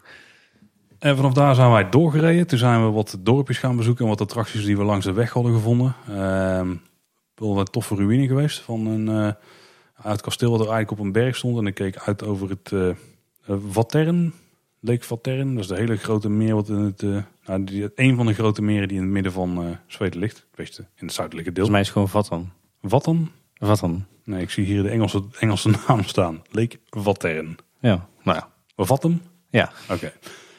Uh, daar wat plekjes langs bezocht. Een dorpje waar ze heel veel van die candy canes maken. -huh. Geen idee waarom dat dan Zweeds is of zo. Maar het is wel tof. Kun je gewoon live mensen snoep zien maken. En naar de rand uiteraard proeven. En er lag dus ook die ruïne bij. Die keek dan uit over heel dat water. En dan kon je gewoon de overkant zelfs zien. En dat is best wel een gigantisch ding. Ik denk wel misschien wel tientallen kilometers doorsneden. In ieder geval zeker tien. Ja. Dus dat was heel tof. En daar werd al iets ruiger. Het beginstuk vonden we natuurlijk technisch wat minder interessant, maar daar heb ik niet echt uitstapjes gemaakt. Want dat was gewoon, uh, ja, weet je wel, de, daar moesten we gewoon doorheen, zeg maar. Ja. Dus veel, veel, daar zijn ze weer de dennenbomen. En toen vanaf daar doorgereden naar Göteborg. En hoe dichter je daarbij komt, ja, dan wordt het steeds meer uh, stadsgevoel. Hè? Ja. Steeds meer industrieterreinen waar je langs rijdt en zo. Uh, Göteborg zelf, daar is de tip, als je met een auto bent, vermijd gewoon het centrum. Wij zaten daar Ja. ook niet. Maar dat is sowieso omdat het druk is, maar ook omdat je daar dus extra tol voor betaalt. Uh, wat wel heel relaxed was, ook goed om te weten dat alle tol die wordt gegeven, daar hoef je in principe niks voor te doen. Er wordt allemaal gewoon geregistreerd en naar de rand geregeld. Volgens mij is in Zweden sowieso buiten de steden geen tolwegen. Maar in Noorwegen kom je er wel heel veel tegen. En daar hoef je eigenlijk niks voor te doen. Die rekening hebben we naar de rand gehad. Die was uh, schrikbarend hoog. Ze hebben daar echt voor het minst of geringste tol. Um, maar wel lekker makkelijk. En waar wij verbleven bij Göteborg is uh, Meulendal. Dat Ja. ligt het ten zuiden daarvan. En dan heb je gewoon een rechtstreeks uh, tramverbinding naar uh, Göteborg. En wat er wel fijn was van Meulendal, zeker van de plek waar wij zaten. Wij zaten naast een enorm winkelcentrum wat daar Ja. Pas sinds kort zit volgens mij. Want het voelde niet heel oud. Met ook uh, heel veel nieuwe horeca en zo. En dat was uh, genoeg uh, keuzes s'avonds om nog even wat te eten of te drinken. Verder was het niet zo'n heel bijzonder plaatje volgens mij. Mullendal? Of, eh, nee. Volgens mij is het een ziekenhuis en een winkelcentrum. Ja. Maar dat was wel een beetje het hele bestaansrecht. Ja, Göteborg had jij van tevoren, je was er heel enthousiast over. Ja, dat is toch wel mijn, eh, eh, mijn lievelings, om het zo maar te zeggen. Nou, misschien rationeel gezien Stockholm, maar op de een of andere manier voelt Göteborg wel voor mij als een tweede thuis. Ik eh, kan daar niks van beamen. Dat is vooral het punt. Ja. Want we zijn in Göteborg geweest en we sliepen daar twee nachten. Maar we kwamen op de eerste dag eigenlijk net te laat aan om nog Göteborg zelf in te gaan. Dus toen zijn we vooral daar bij Meulendal een beetje rond gaan hangen. Mhm. Uh, en ook even rustig, want dat was best een pittige reisdag die we toen hadden gehad. Wat wij namelijk vooral in Göteborg hadden gedaan, achteraf gezien, dat was niet helemaal de planning, was uh, naar Liseberg. Ja. Was wel de bedoeling, alleen dat beviel zo goed dat we daar eigenlijk uiteindelijk bijna heel de dag zijn blijven hangen. Ja. En toen zijn we s'avonds ook wel de stad ingegaan. En wat ik daarvan heb gezien was wel tof. Maar we hebben niet echt Göteborg meegekregen zoals we het mee hadden moeten krijgen, denk ik. Om het echt, om het echt mee te krijgen. Ja, dan moet je het wel echt ervaren, maar dan moet je ook de tijd hebben, inderdaad. Ja. Oh. En wat ook een beetje nadeel was, um, je hebt zeg maar de stadskern, laat het zo even noemen. Ja. ligt water omheen. Uh, ik heb begrepen dat er Ja. Uh, een beetje grachten zijn die wel komen door wat Nederlandse invloeden van Klopt, vroeger daar. inderdaad. Ja, inderdaad. En um, daar liggen van die, ligt zo'n park omheen. Een beetje zo'n park wat zich langs dat water vormt. Klopt, ja. En daar gingen wij uh, chillen. Uh, maar toen bleek dat daar een of andere kerel die ooit in Abba zat. Dus dat zal een van de beesten zijn geweest. Benny of zo. Benny Solo. Oh nee, dat is een andere. Zoiets, maar die ging daar een concert geven. Dus daar zaten allemaal uh, oude dazen te wachten op een stoeltje voor de deur om daar binnen te mogen. Dus wij gingen daar even ontspannen. En toen werden we na een half uur weer eruit gekikt. Want dat park werd schoongeveegd. Want dan moesten mensen toch wel even gaan luisteren naar hoe die meneer 40 jaar na zijn hoogtepunt nog uh, zangkunsten ging vertonen. Ja. Dus um, ook daar hebben we dan niet super veel van meegekregen. Want er lag ook nog zo'n plantenkast en zo met van die palmen en Klopt, dat soort ja. dingen. Nou, die hebben we dus helaas ook niet kunnen zien. En de stad zelf was dus wel tof. Maar uiteindelijk gewoon de, de tram gepakt, terug richting het hotel. En uh, nog wel trouwens naar een parkje geweest daar. Nog een ander park. Maar daar had ik, ik had wel meer op de planning staan, maar daar zijn we gewoon niet aan toegekomen. Ja, nee, jullie hadden, jullie hadden hele beperkte tijd. Daar hebben we het van tevoren in aflevering 1 ook Ja. over gehad. Dus je moet toch keuzes maken. En je hebt ja, uiteindelijk vooral de nadruk op Lietsenberg gelegd. En dat snap ik ook wel. En Liefseberg was wel, uh, wat ik net al zei, daar zijn we veel langer blijven hangen dan dat de bedoeling was. En dat was, uh, dat was gewoon heel tof. Gewoon een heel leuk parkje, leuk sfeer. Ik omschreef het een beetje als, uh, je hebt een soort Main Street van Disney. Mhm. Een beetje dat sfeertje wat daar hangt. Daar hangt eigenlijk in het hele park, maar dan met veel meer groen. En daar staan er nog wel leuke attracties tussen. Ja. En dat, dat is een beetje de kern van het park. Hè. En daar ligt inmiddels wel meer omheen. Eh, highlights daar zaten vooral in de achtbanen. Ehm, we waren, dus ook de tip die we toen al hadden gegeven, neem je Efteling abonnement mee. We hadden Ja, ook die van de kinderen bij. Of dan krijgen we gratis polsbandjes. Het zijn wel meer bijzondere bandjes dan die, die je daar kunt kopen, want we hadden een andere kleur. Eh, ik denk dat het dagelijks geleerd of zo. Ik weet niet precies wat het idee erachter was, maar we mochten ook meteen het park in. Dus we hoefden niet, eh, we konden, ja, we waren eigenlijk kwartier voor reguliere tijd erin. Ja. Ik weet niet of dat ze dachten van, het is toch al bijna tien uur of weet ik hoe. Nou, volgens mij dus krijg je er met je, met je Efteling abonnement een soort van VIP-pasje waarmee je ook in dat, eh, dat spookhotel kan, waar acteurs in zitten. Daar moet je Ja. anders voor bijbetalen. in. Dat Dus was wellicht niet, dat daar ook de, de perk bij hoort eh, dat je eerder het park in mag. Zou best kunnen, eh, maar dat was niet duidelijk in ieder geval. Ja, Zweeds eh, was niet zo goed dat je dat kon ontcijferen. Nou ja, iedereen kon natuurlijk prima Engels, maar eh, er werd gewoon niks verteld. Je kreeg Nee. gewoon dat bandje en ik zag iedereen om ons heen andere kleuren hebben. Dus ik weet ook niet precies hoe er zit.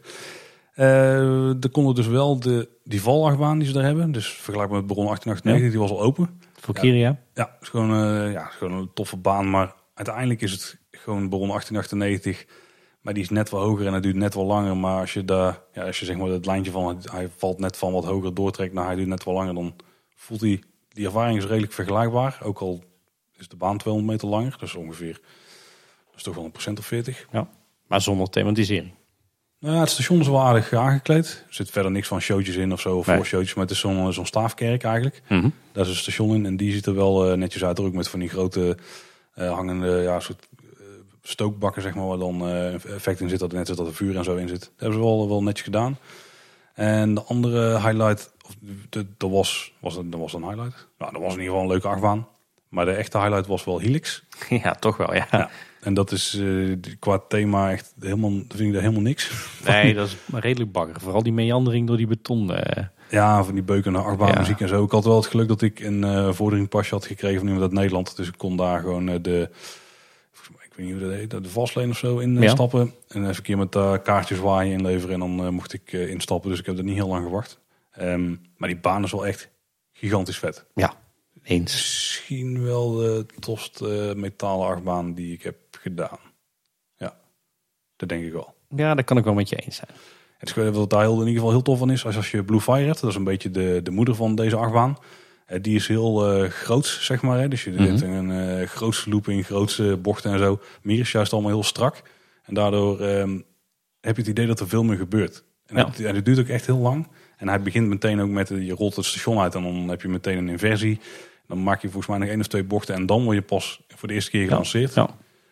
Nou, daar ga je gewoon best wel een tof stukje baan. En zeker als je wat snelheid verliest, dan kunnen ze nog wel strakke bochtenwerk doen. Dat is echt heel vet. Dat je van links, en naar, dat je van links naar rechts wordt gezwiept en zo, weet je wel. En inversies op momenten dat je het niet aanvoelt komen en zo. En dan word je nog een keer gelanceerd. Die is best wel, eh, best wel heftig ook. En dan duurt de baan eigenlijk ook niet zo heel lang meer. En daardoor heeft hij ook best wel wat power aan het einde. Maar die heb je ook nodig, want je moet uiteindelijk weer die berg opkomen. Want je bent natuurlijk nooit een lifthill opgegaan. Je begint gewoon bovenaan en je valt eigenlijk naar beneden. En die, die baan, het totaalpakketje is echt heel, eh, ja, gewoon heel tof. Het is en, en snel en goed bochtenwerk en leuke inversies. Ja, ik vind het gewoon een mooi, eh mooi klopt. totaalpakketje. Helemaal mee eens. En hij is ook ontworpen in samenspraak met een hoop eh Ja, pretparkfans. ja, inderdaad, ja. ja. En dan de Liseberg banaan nog gedaan. ja, hoogtepuntje ook, denk ik. Ja, ik vond dat een beetje een vreemd ding. Die was echt zijn weg aan het zoeken nog over de baan. Het duurt wel heel lang. Dat is op zich wel geinig. Ja, hij volgt echt de contouren van de berg, van de Liseberg eigenlijk. Hè? Ja, nou, alleen die vo- die, die volgen niet echt de contouren van de rails waar die op staat of zo. Die, die schudt nogal flink een en beetje tussen de Ja. Trekpijpen heen en weer. Maar wel eh, gewoon een geinig ding. Gewoon leuk Ja. om even gedaan te hebben. En ik snap wel, het is wel een unieke baan, ja. ja. Een hele oude, volgens mij nog een zwartskop of zo. Ja, klopt inderdaad. Heel, heel vreemd. eh. 80 gevoel. Hè? Ja. Echt eh, nostalgie. En we hebben nog flink eh, rondgang in het uh, Kaniengenland of kan, konijn, Kanienland. Ja, nou, daar in ieder geval. Dus eh, dat is het kindergedeelte met Ja. konijntjes. En nou, dat was voor de kinderen gewoon heel tof. En toen zijn we de dag erop Göteborg uitgegaan. Dus dan hebben we nog wat eh, staafkerken gecheckt onderweg en zo. Die eh, vind je overal. Dan kun je Ja. gewoon prima stoppen. Ja, wat, wat wel heel tof was, was ook een soort verrassing. Want ik kijk vaak één of twee dagen voordat we dan ergens langs gaan. Dan begin ik een beetje de punten pas uit te stippen Ja. van daar, daar, daar hebben we zin in. Dus daar gaan we naartoe. En toen kwam ik bij een eh, bronzen tijdperkmuseum uit. Hmm. Eh er lag iets eh, ten noorden van, eh, volgens mij vlak voor de grens van Noorwegen. Ja? En eh, daar waren gewoon heel de dag door van die mensen in, eh ja, in klederdracht uit die periode, zeg maar, die daar demonstraties lieten zien van hoe ze toen dingen maakten. Dus er zat iemand eh, wat tools te maken met eh, wat brons, want, hè, want dat was natuurlijk Ja. een bronzen tijdperk. En eh, hoe ze daar eh ijzersmeden, brood bakten, pijl en boogschieten kon je dat doen. Oh, Dat cool. was echt, dat was echt heel tof. Ja. En die, die mensen die vertelden er graag over. Was ook niet van, ik ben een acteur en ik leef in deze tijd. Nee, dat was gewoon van, dit hadden ze aan. En dat, dat materiaal gebruikten ze toen. En ik doe het ook wel eens met moderne materialen. En dan is deze hamer uit dat tijdperk toch veel toffer. Of veel handiger. Weet ik, dat soort dingen. Zeg maar. Dat was echt eh, Oh, cool. leerzaam. En eh, die mensen waren allemaal heel gezellig. En eh, toen gingen wij eh, Noorwegen in. En daar eh, moesten we voortaan flink gaan aftikken. Dus voordat we daarin reden, hadden we nog een grote supermarkt gezocht.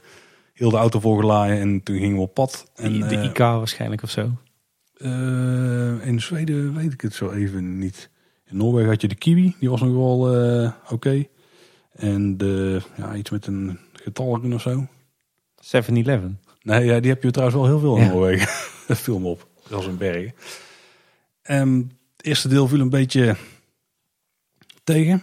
Eh was nog niet echt de natuur zoals we die hadden gehoopt tegen te komen. Wel een paar leuke toeristische dorpjes gezien. Met eh, wat, eh, ja, wat leuke stukken met watervallen en wat bruggen die daar in de buurt lagen. Zo waar je wel kon lopen. Van Staafkerken. Ehm, maar zeker toen we wat meer naar het noorden gingen. Want wij zijn eigenlijk... Meest noordelijk wat wij zijn geweest is... Ja, wat zal het zijn geweest? Een kilometer of 50 onder Trondheim. Ja. Eh, dus net iets boven de Trollstiegen. Eh, dat is een beetje het meest noordelijke. Maar vooral dat stukje richting Trollstiegen en alles eigenlijk wat daarna kwam. Dat was echt gewoon echt mooi. Machtig mooi, zeg Ja. maar. Dat, dat was het, hetgene waar ik echt op hadden gehoopt. En dan rij je op een gegeven moment door eh, van die valleitjes. Waar je dan, als je om je heen kijkt, gewoon acht watervallen naar beneden ziet komen of zo. Eh, met een, een beetje met kraakhelder blauw water. En waar, op een gegeven moment kwamen we een strandje tegen. Waar er stonden allemaal auto's stil. We denken, nou we gaan eens even kijken. Daar ook gewoon eh, een paar uur met de kinderen eh, gewoon in Ja. het water gespeeld en zo. Ja, echt, dat was, dat was echt top. Toen kwamen we bij de Trollstiegen. Dat is echt super vet. Ze, wat ze daar eigenlijk hebben gedaan, er is een weg die is nog niet eens zo heel oud, volgens mij was een jaar of Mhm. 30 of zo. En eh, daar hebben ze zo'n mega haarspelde bocht weg omhoog gelegd, een berg op. Ja, gewoon omdat het kon, denk ik, of Ja. zo. Geld zat in Noorwegen. Ja, en bovenaan zit dan een, eh, een uitkijkpunt. En onderweg heb je ook nog wel een paar punten waar je kunt stoppen, maar dat is niet per se aan te raden, zeker niet met kinderen. Dan heb je zelfs meerdere uitkijkpunten die dan over heel de gevaarte heen kijken. En die, die eh, waterval en zo, dat je die van dichtbij kunt zien, dat je echt aan de top daarvan kunt staan. En ook dat je nog iets verder kunt doorlopen, dat je meer ehm, van de zijkant kunt zien, maar ook heel die eh, weg kunt overzien. En daar zijn dus van die metalen bouwsels met, eh, die dan mooi verroest zijn, weet je wel. Die- Ja, tennisstaal. Ja, inderdaad. Die. Is hij weer. Met ook van die glazen bodems waar je dan zo boven de afgrond, afgrond staat. Ja, dat is echt gewoon heel goed geregeld. Als je dat soort uitzichtpunten en natuur en uitzichten trouwens heel vet vindt, dan moet je ook echt een keer naar IJsland. Daar staat op de Het planning. land ja. is gewoon echt, eh, echt bezaaid met dat soort plekjes. En wat heel tof is hier, is dat dat is ook gewoon allemaal gratis. Je kunt daar gewoon Ja. vrij gebruik van maken. Ehm, wat ook ons opviel, is dat toiletten overal supergoed zijn geregeld. Eh, wat ons ook opviel, was dat het nergens echt druk was. Want we zaten echt midden in het hoogseizoen. Campingseizoen Oh, ja. waren allemaal best eh, bezet. Eh, als je niet had gereserveerd, had je ook niet meer ergens een huisje of zo kunnen krijgen. Maar dingen als parkeerplaatsen, tankstations, supermarkten, restaurants, overal was gewoon genoeg plek voor iedereen. Dat was echt, daar hebben we nooit een probleem mee gehad, Ja. zeg maar. Zelfs midden in het hoogseizoen. Ehm, ja, en dan toen even verder, ja, dan kom je op plekken met van die meren die echt gewoon eh, een spiegel zijn voor het landschap. En eh, overal grote watervallen. Dan, dan, Hou op, scha uit, Paul. Ik heb je- zin om die kant op te gaan. je rijdt dan op je ontspannen een beetje door die omgeving heen. En het is ontspannen, want je mag vaak niet harder dan 80 of 90 of zo. En de wegen zijn, eh, zijn eigenlijk gewoon heel goed. Ehm, en dan in één keer ga je ergens de bocht om. En dan eh, rij je al een tijdje langs zo'n fjord. En dan komt er in één keer zo'n gigantisch cruiseschip ook aanvaren. Dat je denkt van, oh, is die diep genoeg dat dat ding in kan varen, weet je wel. Nou, dat slaat echt... Eigenlijk slaat het nergens op. Ja, de stelregel is dat, eh, dat eh, de- als je daar eh, de fjorden hebt, de, de hoogte die ze hebben is ook de diepte die ze hebben. Dat is een beetje de stelregel. Oké, we ja, dat, kijken. ja, dat kan me zo voorstellen. Ja. Ja. En het is op een gegeven moment wel dan... Die fjorden die... Dat trucje ken je op een gegeven moment wel een beetje, Ja, weet je wel. En, en, het verschil is niet altijd meer helemaal duidelijk. Maar wat dan op een gegeven moment wel tof was, toen kwamen we bij Vos in de buurt. Er is ook zo'n plek waar... Nee, dat ligt trouwens niet aan een fjord. Maar er liggen wel veel eh, van die uitlopers van fjorden omheen. En toen kwamen we bij een paar van die... ehm, ja, valleitjes die waren dan weer heel anders. Daar liep dan een klein riviertje of zo erin. Dan had je zo'n supergroene vallei, zeg maar, die dan mooi opliep. Met, waar dan een paar van die grote rotsen of zo uit lagen. Of tussen lagen. Dus echt zo'n zo'n plek die we niet hadden verwacht. Dus dat was dan weer heel tof. En dan ga je een beetje naar dat soort dingen zoeken. Ook een paar hele toffe watervallen waarbij je gewoon helemaal van de top van de waterval naar beneden kunt lopen. Met allemaal paadjes en uitkijkpunten onderweg. Eh, hebben wij niet gedaan, want toen moest ik iemand de auto weer gaan halen en naar boven lopen met die kinderen. Daar hadden we dan niet echt heel veel vertrouwen in. Ehm, en zo zijn we eigenlijk gewoon een beetje, ja, eigenlijk wel per ongeluk op een hoop plekken terechtgekomen die dan heel tof waren. Leuk. En uiteindelijk eh, doorgereden en zijn we bij Bergen uitgekomen. En eh, ja, daar was denk ik, was misschien nog wel de grootste stadverrassing. Stockholm hadden dan, Ja.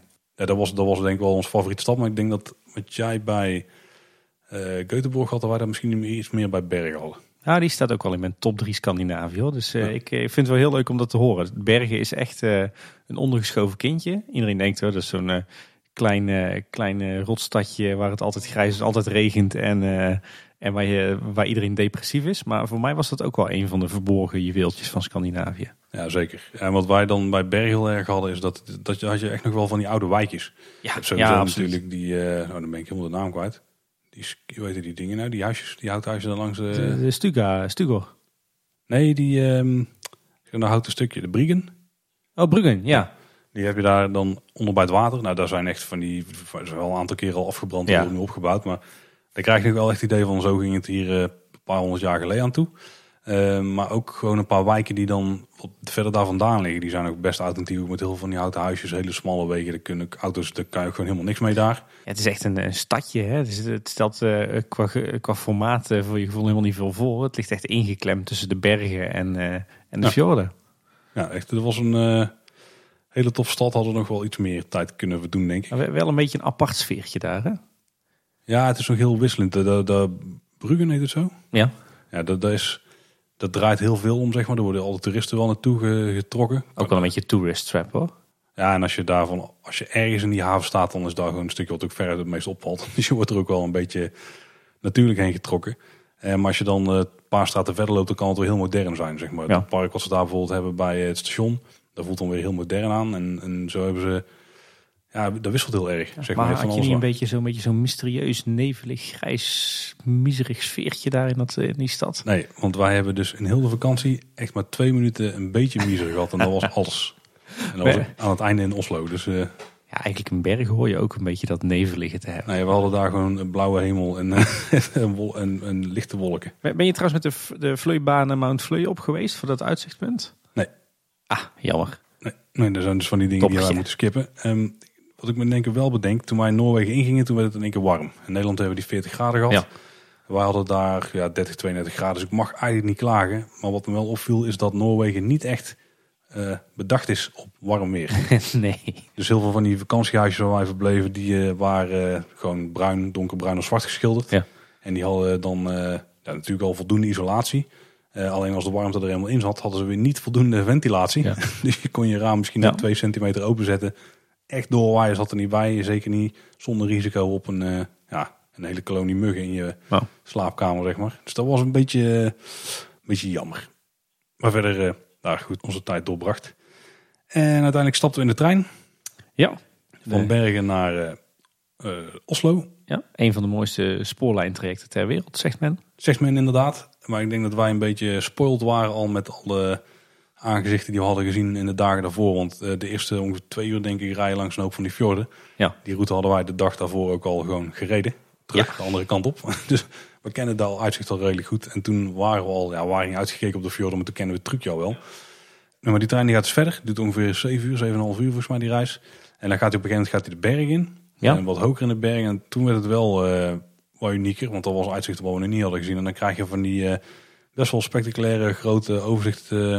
Eh, ja, van die grote vlaktes met een hoop gletsjers nog in de verte. Ja. En wat wij denk ik wel misten, omdat het best wel dus een warme periode was geweest, dat er bijna nergens meer sneeuw lag. Oké. De sneeuw die er lag, dat waren echt die gletsjers die er eh, lagen. Ja, de, de keer dat wij daar waren, een paar jaar terug, eh, ook midden in de zomer, toen lag er nog volop sneeuw. Nou, daar had ik me ook een beetje op ingesteld. En ik kan me voorstellen, als je dat hebt, dan zijn ook een paar van die stukken die wij nu als wel suffer ervaren. Dus van ook van die dennenboomplekken.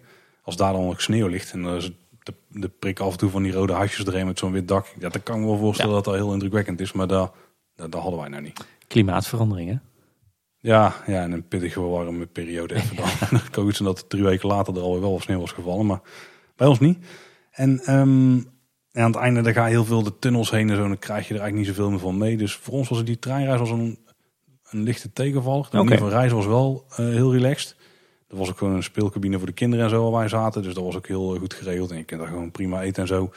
Stel je van het internet gereed voor, want daar werkt echt voor gemeten. Want je rijdt gewoon sowieso heel vaak in eh, tunnels. En iedere keer als je uit een tunnel komt, dan heeft de, want die wifi van hun werkt gewoon op 4G, Ja. heeft hij weer één of twee minuten nodig om eh, signaal te pakken. En als je dan net hebt, dan is de volgende tunnel er Ja. en dan ben je weer kwijt. En Oslo was qua lo- hotellocatie veruit de grootste tegenvaller. Eh, daar zaten we eigenlijk gewoon te ver buiten het centrum. En wij zaten wel redelijk dichtbij een metrostation. Alleen die ging dan, eh, daarvoor moesten wij de snelweg oversteken met zo'n gigantische eh, wandelbrug. Of fietsbrug was het eigenlijk. Ja.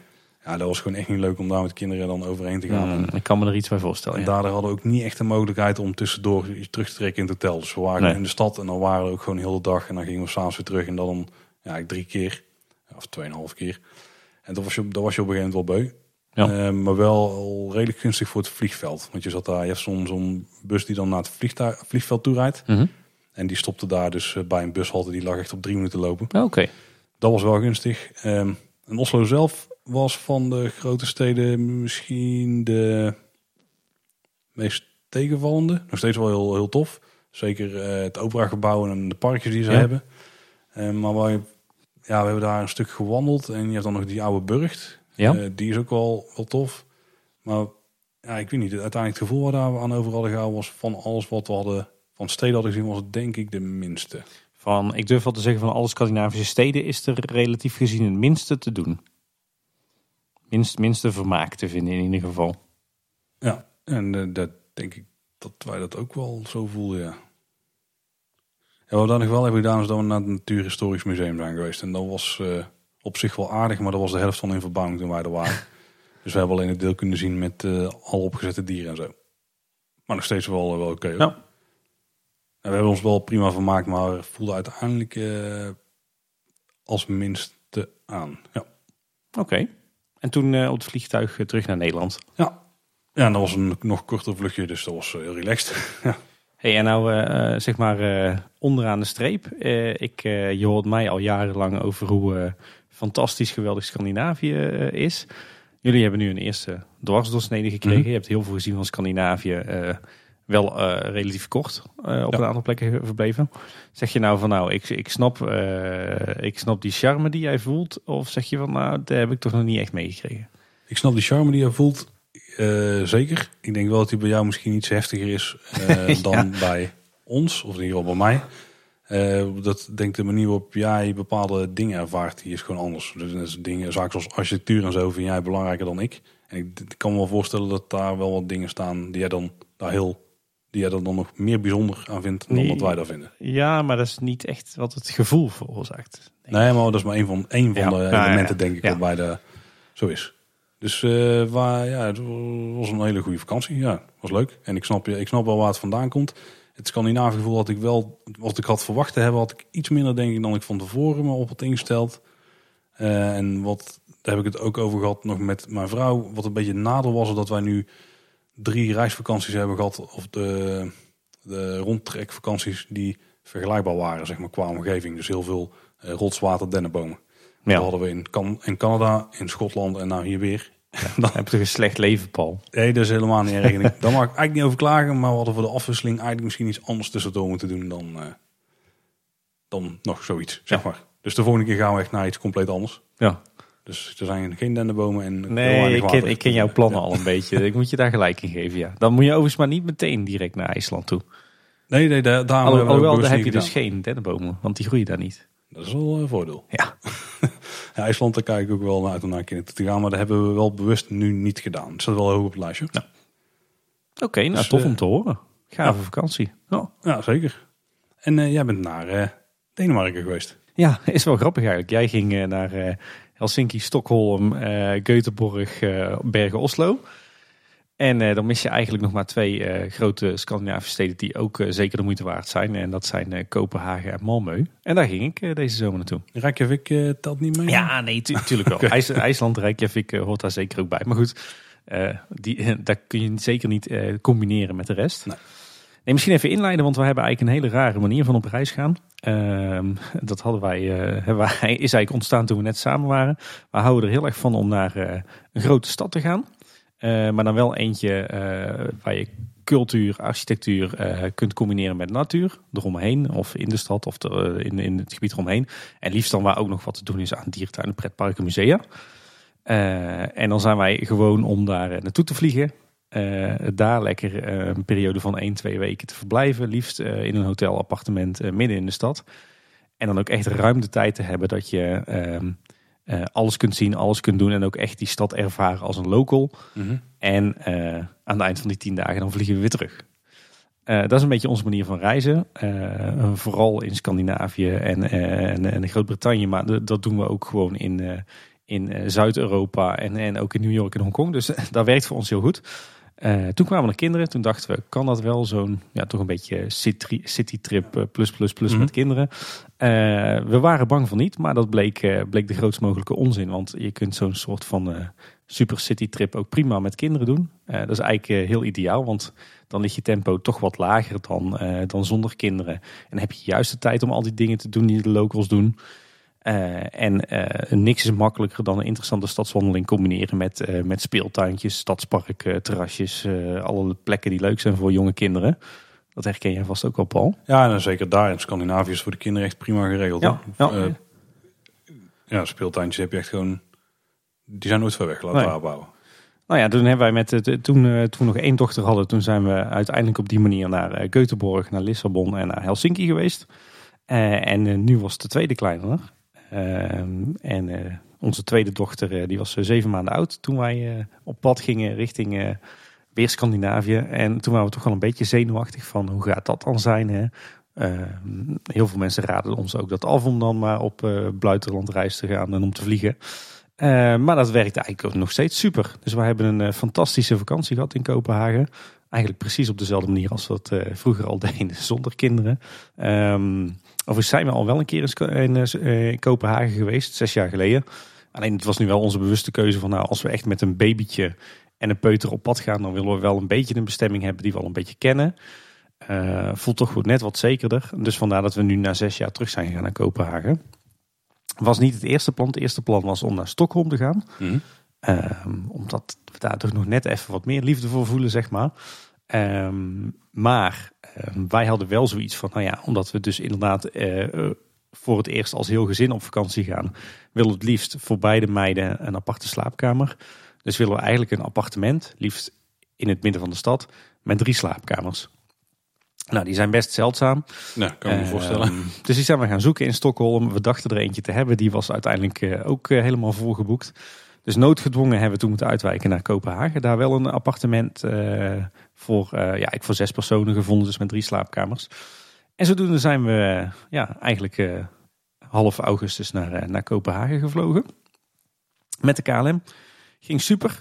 Uh, die heenreis is toch altijd wel een beetje, of ja, die reisdagen zijn altijd pittig met uh, kleine kinderen. Het is altijd uh, heel spannend. Hoop natuurlijk ook, zeker met het vliegtuig. Ja, hoop sjouw met koffers en is alles wel op tijd en files en gaat alles wel en door de security heen. Maar ja, de ervaring leert toch dat zowel Schiphol als de KLM, dat die super, ja, eigenlijk super servicegericht zijn en super kindvriendelijk. Ja, dat is dan nog wel een goede maand te halen. Zeker um, op, zodra je op het vliegveld zelf bent, is het, vliegen, of is het reizen met kinderen misschien wel relaxter dan zonder. Want Absoluut. meestal even aan de kant genomen. En dan hoef je hele wachtrij hoef je niet te doen en zo. Je hebt altijd een soort fastlane voor families of ja, gezinnen. zeker. Overal, niet, ja. op ieder vliegveld hoor, maar wel op de meeste die wij zijn tegengekomen.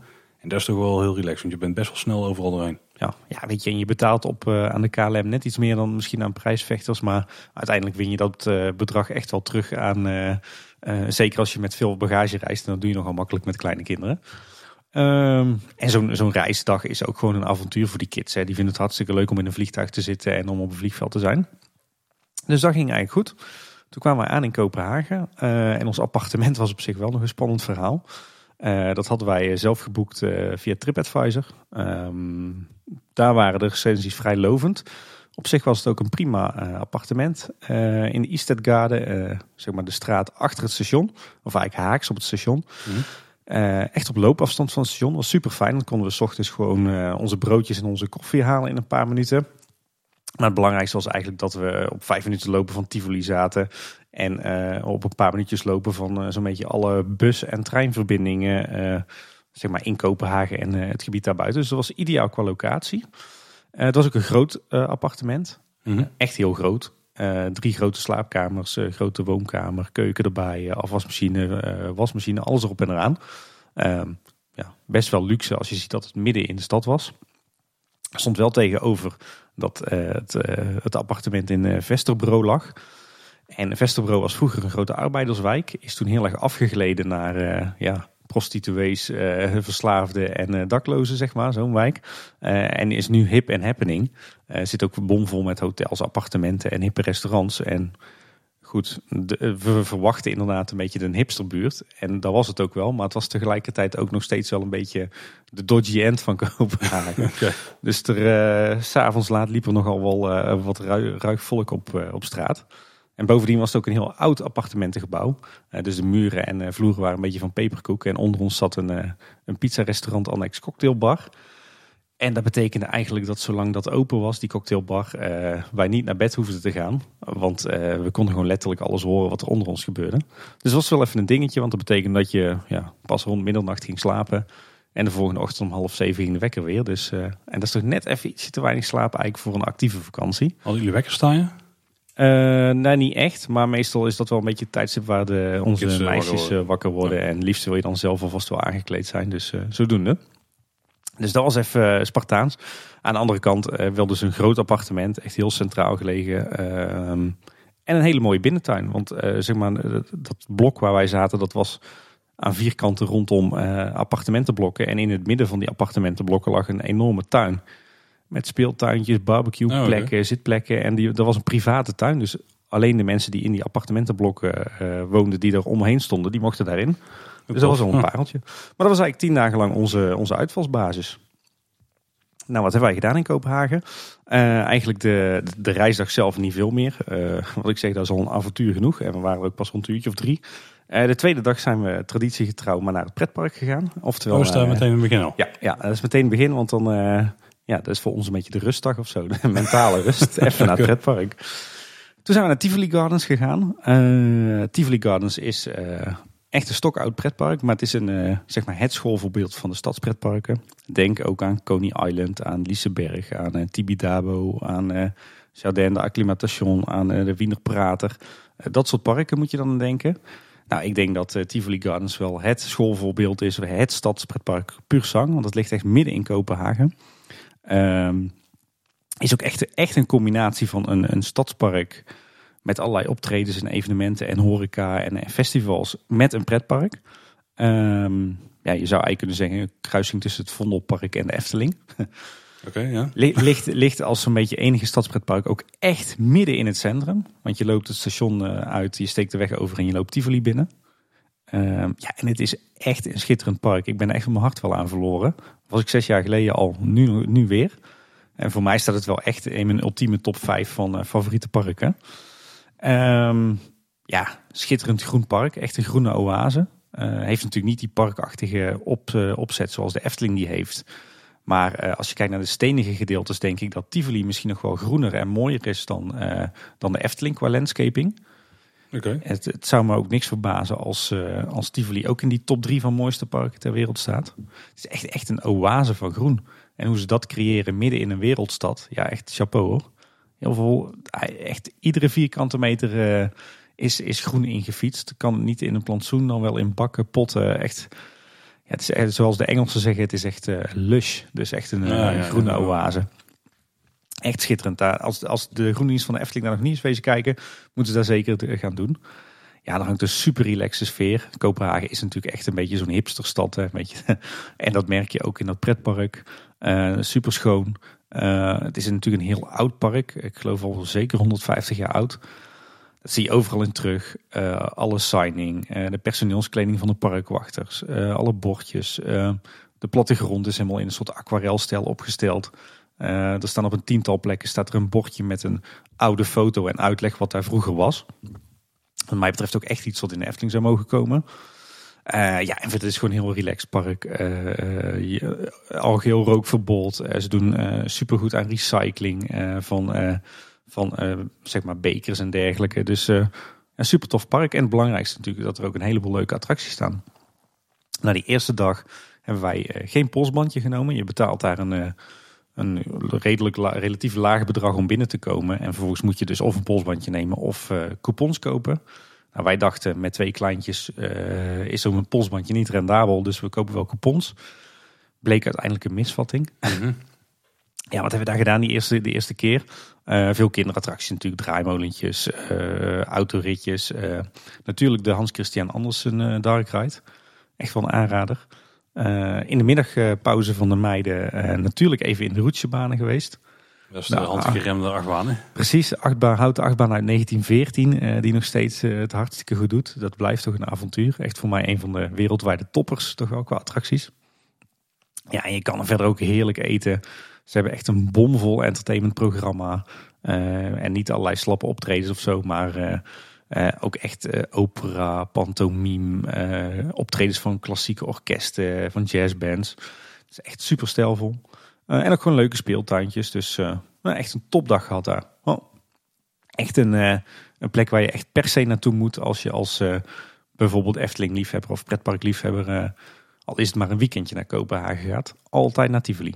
Hebben ze daar echt uh, attracties die eruit springen? Qua spektakelwaarde of zo? Of wat allemaal? Uh, nou, de roetjebanen dus, die houten achtbanen, die stokhouten auto achtbaan. Uh, de demonen, een uh, B&M. BNM, ja. Ja, flawless. Ehm, ja, en verder hebben ze er heel veel van die uh, puke rides. Hè. Ze hebben de, de hele catalogus ja, okay. van zo'n Perla staat er. Maar dan heel goed gethematiseerd vaak. Oké. Heel mooi gethematiseerd. Um, ja, zo'n zo'n Starflyer, weet je wel, zo'n uitkijktoren. Um, die Hans Christian Andersen Dark Ride is wel een aanrader. Um, ja, en verder moet je er vooral naartoe voor de sfeer, voor het gevoel, voor de historie, voor het groen. Nou, ja. dus qua aanbod voelt Liseberg wel als spectaculairder. Liseberg neigt wat meer naar een, een, een regulier pretpark. En dat heeft plussen en minnen. Dus ja, er staan meer, misschien meer attracties die de moeite waard zijn. Maar de sfeer van Tivoli is wel echt vele malen unieker en, en charmanter dan Liseberg weer. En even voor teamparknerden, de directeur van Liseberg die is nu naar Tivoli Gardens gegaan. Hè? Dus ja, klopt. Het daar ook nog wat en, eh, dat verbaasde mij niks hoor, want die park, ik zeg nu wel plussen en minnen, maar ze staan allebei bij mij in mijn ultieme top 5, dus uh, dat is niet voor niks. Overigens, mocht je daar naartoe gaan, uh, zorg dat je op een zaterdagavond ook nog in het park bent. Want dan stikt het daar van het entertainment uh, en van een vuurwerkshow. En het park is ook echt schitterend verlicht uh, na zonsondergang. En is de toegang gratis daar of is het een kleine toegang? Nee, je betaalt volgens mij omgerekend uh, tussen de 5 en 10 euro. Ja, oké, okay, echt weinig. Oké. Okay. Okay. de dag daarna hebben wij onze eerste stadswandeling door Kopenhagen zelf gemaakt. Hebben een beetje de, zeg maar de, de standaard stadswandeling gemaakt. In de zin dat, je, dat dat de wandeling is die je zeker moet doen als je in Kopenhagen bent. Uh, we zijn vanuit uh, Vesterbro over, door het station heen. Het station is ook echt het station van Kopenhagen. is een schitterend gebouw. Moet je echt even naartoe. Uh, station door, langs Tivoli. Raadhuisplatsen, het grote plein bij het grote raadhuis. En daar de Streuget op. Streuget is eigenlijk een aaneenschakeling van allerlei oude winkelstraten. Uh, niet alleen heb je er heel veel leuke winkels, uh, maar ook heel veel oude gebouwen met hele charmante pleintjes tussendoor. Uiteindelijk kom je dan uit op uh, Kongens Nietorf. Ook een heel mooi groots plein met, met een aantal hele belangrijke oude gebouwen eraan. dan liepen we door naar Niehaven, bekend gezicht denk ik, hè, dat haventje met al die gekleurde gebouwtjes. Oh, ja. Um, en als je daar dan bent, dan moet je zeker ook naar het Skuespilhuset. Uh, oftewel eigenlijk het, eh, de, de Schouwburg van uh, Kopenhagen zou je kunnen zeggen. Speelhuis Schouwburg, ja, ik snap hem. Ja. Precies. Um, is een heel uh, mooi voorbeeld van moderne architectuur. Hebben wij nu zelf niet gedaan, omdat wij die de vorige keer zes jaar geleden al hadden gezien. En wisten dat uh, ietsje verderop uh, aan de Sankt Anna-plaats een, uh, een heel mooi park met echt een schitterende moderne speeltuin te vinden was. Dus zijn we gepauzeerd. we zijn langs Amalienborg geweest. Dat is zeg maar het Koninklijk Paleis daar. Toevallig ook in de, de wisseling van de wacht beland. Ah, daar hadden we trouwens in, in Stockholm ook nog. Ja. ja ehm, we zijn ook nog langs de Frederikskerken gelopen. Mooi kerkgebouw. En het einddoel was natuurlijk Den Lille Hafru. En dan uh, kijk jij... Uh, zeg maar niks in. De, de Kleine Zeemermin. Oh ja, daar zeg maar wel iets. Is wel de toeristrap van Kopenhagen, maar ja, die moet je toch echt gezien hebben. Ik zag uh, foto's van jullie en dan lijkt het nog wel dat jullie daar bijna alleen zijn. Natuurlijk omdat je hem richting het water maakt en waarschijnlijk niet de hele meute achter jullie ziet. Maar... Ja, ja, dat is meer een kwestie van hoe ver durf je te gaan en hoe assertief ben je. Maar het is wel echt een toeristrap. Het is al druk. En, uh, maar je, je moet er even gezien hebben natuurlijk. hè? Zeker. Uh, en ook de wandeling daar naartoe uh, vanuit het centrum. Dan loop je ook een tijdje langs het, langs het water. En dat is schitterend. Oh. Ehm, en daarna zijn we nog even doorgelopen naar Castellet. Een oude vesting. die ligt er in de buurt. Ehm, en daar kun je ook heel mooi wandelen. Schitterend gebouw. Ehm, je zou dan terug het uh, stadscentrum in kunnen te voet. Dan kom je ook nog door, uh, door moet ik het even goed zeggen, door Österbro. Ook een mooie buurt, maar wij hebben op Österpoort de S-took gepakt. Terug naar het Centraal Station. Nou, wat is de S-took? De S-took is eigenlijk een soort ja, sneltrein, of ja, eigenlijk een soort lokale trein. die eigenlijk gewoon fungeert als een metro, maar ze noemen het daar de S-trein. Oh, want in Kopenhagen wordt echt al tien jaar gebouwd aan een echte metro, dus misschien zit hem daarin. Maar de S-took is een, heel, een hele fijne manier om je door eh, Kopenhagen te verplaatsen. Openbaar vervoer is er spotgoedkoop. Dat is een van de weinige dingen die daar spotgoedkoop is. En ze hebben er sinds, uh, sinds een tijdje ook een uh, reizenkorte.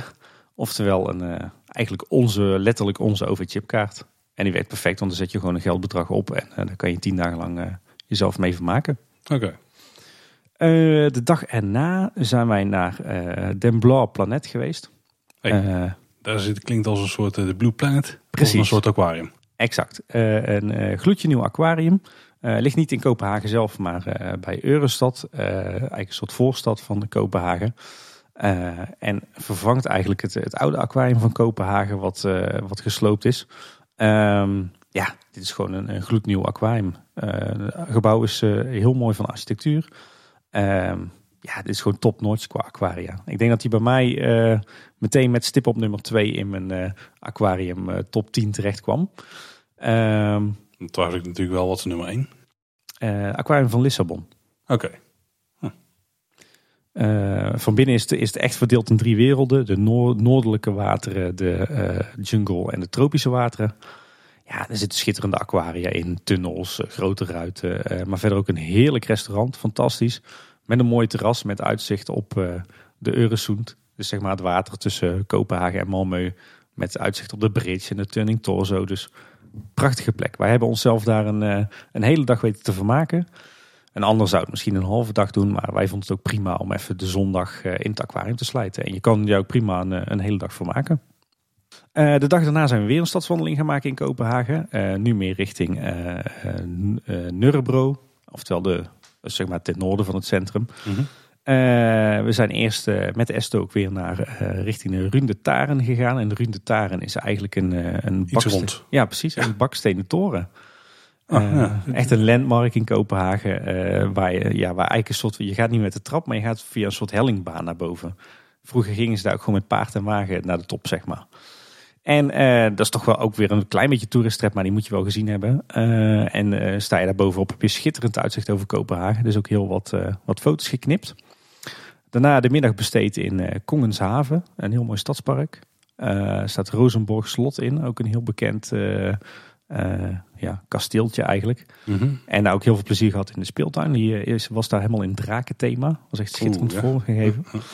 en uiteindelijk hebben we nog via Nurbro zijn we naar Fjelletparken geweest. Het, het grootste stadpark van, stadspark van Kopenhagen. Ook weer om even die frisse neus te halen en te genieten van het groen.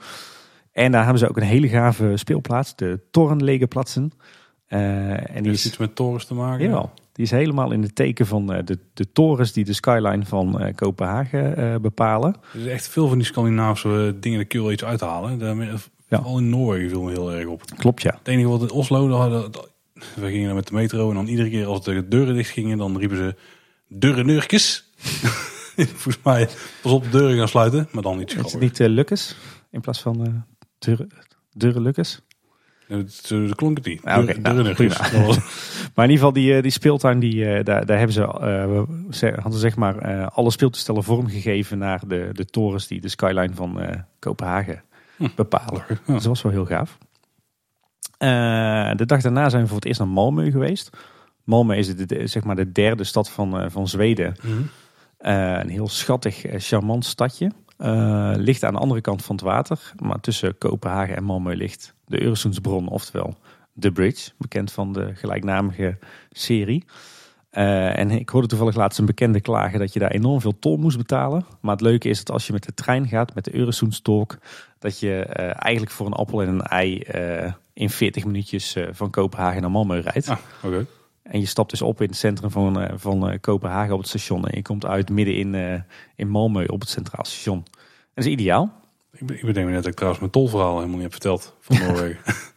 Even nog kort om daarop teruggrijpen. In Noorwegen daar vragen ze voor heel veel wegen tol. Volgens mij als ze daar nieuwe wegen aanleggen, dan is het heel normaal dat ze daar eerst tol voor vragen. En zodra die is afbetaald, dan stoppen ze daar gewoon mee. Oké. Ehm, maar voor heel veel tunnels geldt het ook. En eh, die zijn wat duurder om aan te leggen dan natuurlijk een stuk weg in veel gevallen. Denk ik, weet ik eigenlijk niet. Ja, klopt. Tunnels zijn vaak wel duur. Ja. Dus eh, overal waar je rijdt, daar staat er gewoon van dit is de tol die je moet betalen. En daar geven ze dan pas aan op het moment dat je eigenlijk niet meer kan omdraaien. en dan is het gewoon te laat. Ga je er doorheen en dat kost dan, ja, wat zal het zijn, eh 3 tot 6 euro of zo. Een beetje afhankelijk van waar je doorheen gaat. En wat we dus ook hebben gedaan, en daar hoefden we geen tol te betalen. Dat was de langste autotunnel ter wereld. Mhm. En dan ben ik de naam kaart kwijt. Die drijft toch, geloof ik, of niet? Dat is een tunnel die drijft, dacht ik. Nee, die gaat wel echt door een berg heen. Oké. Maar die is, eh, hoeveel kilometer was die? Volgens mij 24 kilometer. De Leerdal, Laardal-tunnel, Ja. volgens mij, ja. En die is ook, dat is ook wel tof. Daar hebben ze ehm, op drie punten, dus volgens mij op ze- iedere zes kilometer, hebben ze een soort grote, ja, bijna een doom of zo uitgehouden. En die hebben ze dan extra verlicht. En dan kun je eventueel ook stoppen als je wil. Ja, Oké. En eh, daar hebben ze dan wat meer daglichtverlichting zitten. Ja, Zodat ja. je even getriggerd wordt weer van Ja, ja, niet in precies. slaap valt, zeg maar. En ze hebben bewust ook wat bochten erin zitten, zodat je eh, niet eh, heel eh, monotoon alleen maar recht vooruit aan het bent. Oh, Dat is cool. slim. Gaaf. Ja. Eh, maar Eh, goed, sorry voor de onderbreking. Ja, terug naar Malmö dus. Eh, ja, je, je reist dus op een hele relaxte manier naar Malmö. Is ook echt een aanrader. hè. Als je naar Kopenhagen gaat voor een citytrip, eh combineer het zeker met een dag in Malmö. Eh kwamen aan op het eh, st- station van Malmö. Eh, is heel leuk gedaan. Je komt eigenlijk aan op een nieuw modern station, maar het oude station staat er nog tegenaan. Ook echt weer een schitterend gebouw, als je ervan houdt. En het is grotendeels nu ingedeeld als een soort van food court. Met allemaal kleine restaurantjes en heel veel zitplek. Dus dan kun je ook prima lunchen als je aankomt of dineren voor je weggaat. Nou, we hebben deze eerste keer Malmö hebben we meer eh, gekozen voor het historische Malmö. Eh, we zijn het historische centrum ingelopen. eh, onder andere Stortorget, het, het grote plein met uit begin 20e eeuw, zeg maar. Met heel veel zeg maar, markante gebouwen. En Lila Torg, oftewel het, het kleine pleintje, is dan weer het middeleeuwse stadshart van Malmö. En uiteindelijk zijn we geëindigd in Kongsparken, het grootste plein van Malmö, of het grootste park van Malmö. Echt een groene oase. Veel water, eh, veel lichtweiden, veel bomen eh, en een paar leuke speeltuintjes. Eh, en eigenlijk na het middagslaapje van de meiden zijn we doorgelopen naar Malmöhus Slot. Dat is eigenlijk een oude vesting, of eigenlijk een oud kasteel. En daar zitten nu de Malmö Musea in. En dat zijn eigenlijk allemaal kleine musea die gezamenlijk in dat slot zijn getrokken. En je betaalt dus één entree-ticket en dan kan je al die losse musea Oh, bezoeken. Nou, daar hebben wij dan eh, het eh, aquariet eh, bezocht, oftewel aquarium in het Zweeds. En nog het Natuurhistoriska Museum, oftewel het Natuurhistorisch Museum. Die was zo moeilijk te raden. Nee. Waren allebei wel aardig, maar niet heel bijzonder. En toen hebben we nog lekker eh, Zweedse ballen gegeten en perensieder gedronken op station Malmö voor we weer teruggingen naar Kopenhagen. De dag daarna, toen zijn we naar de, de zoo van Kopenhagen gegaan. De zoologisch haven, om het eh, in goed Deens te zeggen. Leuke dierentuin. Eh, Een beetje, een beetje ge- gemiddelde stadsdierentuin. Eh, wat leuke highlights zijn de, de houten uitkijktoren uit 1910. Eh, een heel mooi modern ijsberenverblijf. Ze hebben nu ook reuzenpanda's. Ook heel gaaf natuurlijk altijd. En een hele mooie savanne. En gewoon een hele leuke dierentuindag gehad. Ja, wij zijn altijd, als we waar we ook ter wereld op vakantie gaan, als er een dierentuin is, dan moeten we hem sowieso gezien Moet die afgetikt Ja. worden, oké. En dan kun je ook prima een leuke dag eh, met, eh, met de kids eh, beleven natuurlijk. Mhm. De dag daarna hadden we eigenlijk een dagje over op de planning, omdat alles zo, ja, zo lekker liep, zeg maar. Dan weet ik al wat je bent gaan doen. Ja, zeg Tivoli. Gardens Ja, weer? Voor de tweede keer terug naar Tivoli Gardens. We waren daar die eerste dag echt geen van allen klaar mee. Eh, niemand wilde eigenlijk ook aan het eind van die dag naar huis. Dus we hadden nu zoiets van, ja, dan hebben we dag over, dan gaan we weer terug naar Tivoli. We hebben nu wel gekozen voor die polsbandjes, omdat eh, we met die coupons echt het idee hadden van, ja, dit, eh, dit is echt, we zijn echt dief van onze eigen portemonnee. Een meisje aan de kassa zei ook van, joh, als je acht coupons per persoon besteedt, dan heb je je polsbandje er al uit. Nou ja, de kinderattracties zijn één coupon, de, de beetje interessante attracties al twee en de achtbanen drie coupons. Dus dat heb je zo uit. ja. En eigenlijk wederom een hele toffe dag gehad eh, in Tivoli. Het scheelde wel echt dat we die bandjes hadden, want we, hebben, we zijn eh, in veel meer attracties geweest. Eh, natuurlijk ook even de B&M meegepakt, Demonen. Viel me wel op dat die een beetje een rammelbak begint te worden. Ja, dat hoor opzichte ik wel van zes jaar ja. geleden. Ja. Natuurlijk ook weer meerdere keren in de roetsebanen gegaan. En wat heel bijzonder was, met onze oudste dochter. Nou, Ja, die, die is mag erin. eh 2,5 en die mag daar gewoon in. Oké. Dat is weer zo'n raar verhaal van als de attractie maar oud genoeg is, dan hoeft hij niet, eh, blijkbaar niet door een bepaalde keuring heen. Dus dan geldt er geen, eh eh, geen lengterestrictie. Hm. Ik denk dat hij nu, als je hem nu, nu zo zou bouwen, dat hij zeker 1,20, 1,30 zou zijn. Maar zij mocht er gewoon in onder begeleiding van een volwassene. En dat was ja, voor haar toch wel het hoogtepunt van de dag. En voor mij stiekem Oké. ook wel. Dus die hebben natuurlijk nog een paar keer gedaan. Ook een heel leuk oud reuzenradje eh, on asset gedaan. Die echt gigantisch snel ging. Eh, ja, en zo nog wat meer aantal kinderattracties. Draaimolens natuurlijk. Dat scheelt dan ook als je polsbandje hebt. Dan doe je de draaimolen makkelijk tien keer. Want het was ook vrij rustig. Ehm, speeltuintjes gedaan. eh, heerlijk geluncht. eh, lekker op het gras gelegen. eh, een beetje mensen gekeken. eh, wat entertainment acts gezien.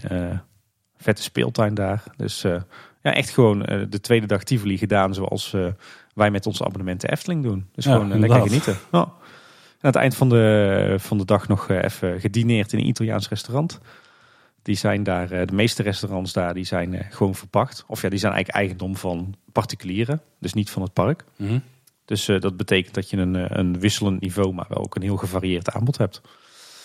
Ehm, de laatste volledige dag dat we nog in Kopenhagen waren, zijn we voor een tweede keer teruggegaan naar Malmö. Weer dus vanaf het schitterende Kopenhagen Centraal met de Øresundstalk naar, eh, naar Malmö. Eh, toen hebben we daar de bus gepakt. Leuk eh, detail is dat je met die eh, spotgoedkope treinkaartjes eh, van de Øresundstalk ook de hele dag in Malmö met het openbaar vervoer mag. Nou, dat is een Gratis goede tip. niks. Ja. Eh, en toen zijn we naar het gebied eh Vestra Hamnen gegaan. Oud, eh, oud haven- en industriegebied. Was heel erg verloederd. Heel erg veel criminaliteit. Hebben ze helemaal leeggesloopt. En daar hebben ze eigenlijk een moderne woonwijk gebouwd. Die uitkijkt over de Øresund, dus over het water. Eh daar staat onder andere de Turning Torso. Misschien wel bekend. Dat een beetje dat, eh, dat gewokkelde eh, woongebouw. Ik zit hier nu wild te gebaren. Ja, Dat ja, ik kan het volgen. Inderdaad, de wokkel die recht overeind Ja, staat. precies. Eh, hoogste gebouw van Scandinavië overigens. Eh daar zijn we natuurlijk even naartoe geweest. Daar ligt ook een heel leuk park daar. Heel mooi park. Het Varfsparken. Met een hele mooie speelplaats. De Sollekplatsen, oftewel de zonnespeelplaats. Echt eh, weer een beetje eh, ja, hippie-minded, zeg maar. En eh, het tweede deel van de dag zijn we richting het water gegaan, richting de. Eh, ja, daar kun je, kun je heerlijk vertoeven. Je hebt daar een park. eh, je kunt daar lekker zitten aan het water, ijsje eten, eh, flaneren over de boulevard. Schaars kle- geklede Zweedse dames het water in zien duiken. eh, de bridge bewonderen, dat soort zaken. Goeiedag voor Tim. Precies. Ehm, en toen hebben we natuurlijk weer de trein teruggepakt. Eh, en de laatste dag in Kopenhagen was eigenlijk onze terugreisdag. En eh, ja, die, eh, daar waren we ook weer enigszins zenuwachtig voor. Niet zo zenuwachtig als voor de heenweg. Maar die verliep eigenlijk ook volledig naar wens. En nou je met kinderen die kant op bent gegaan. Wat was Ja. nou het grootste verschil, denk je, tussen met alleen vrouw en met kinderen erbij? Ja, dat is iets wat ik al op meerdere bestemmingen heb gemerkt. Ehm, je bent eigenlijk gedwongen meer de tijd voor dingen te nemen. Dus je bent eigenlijk gedwongen, omdat je kleine kids hebt, om minder te doen op een dag.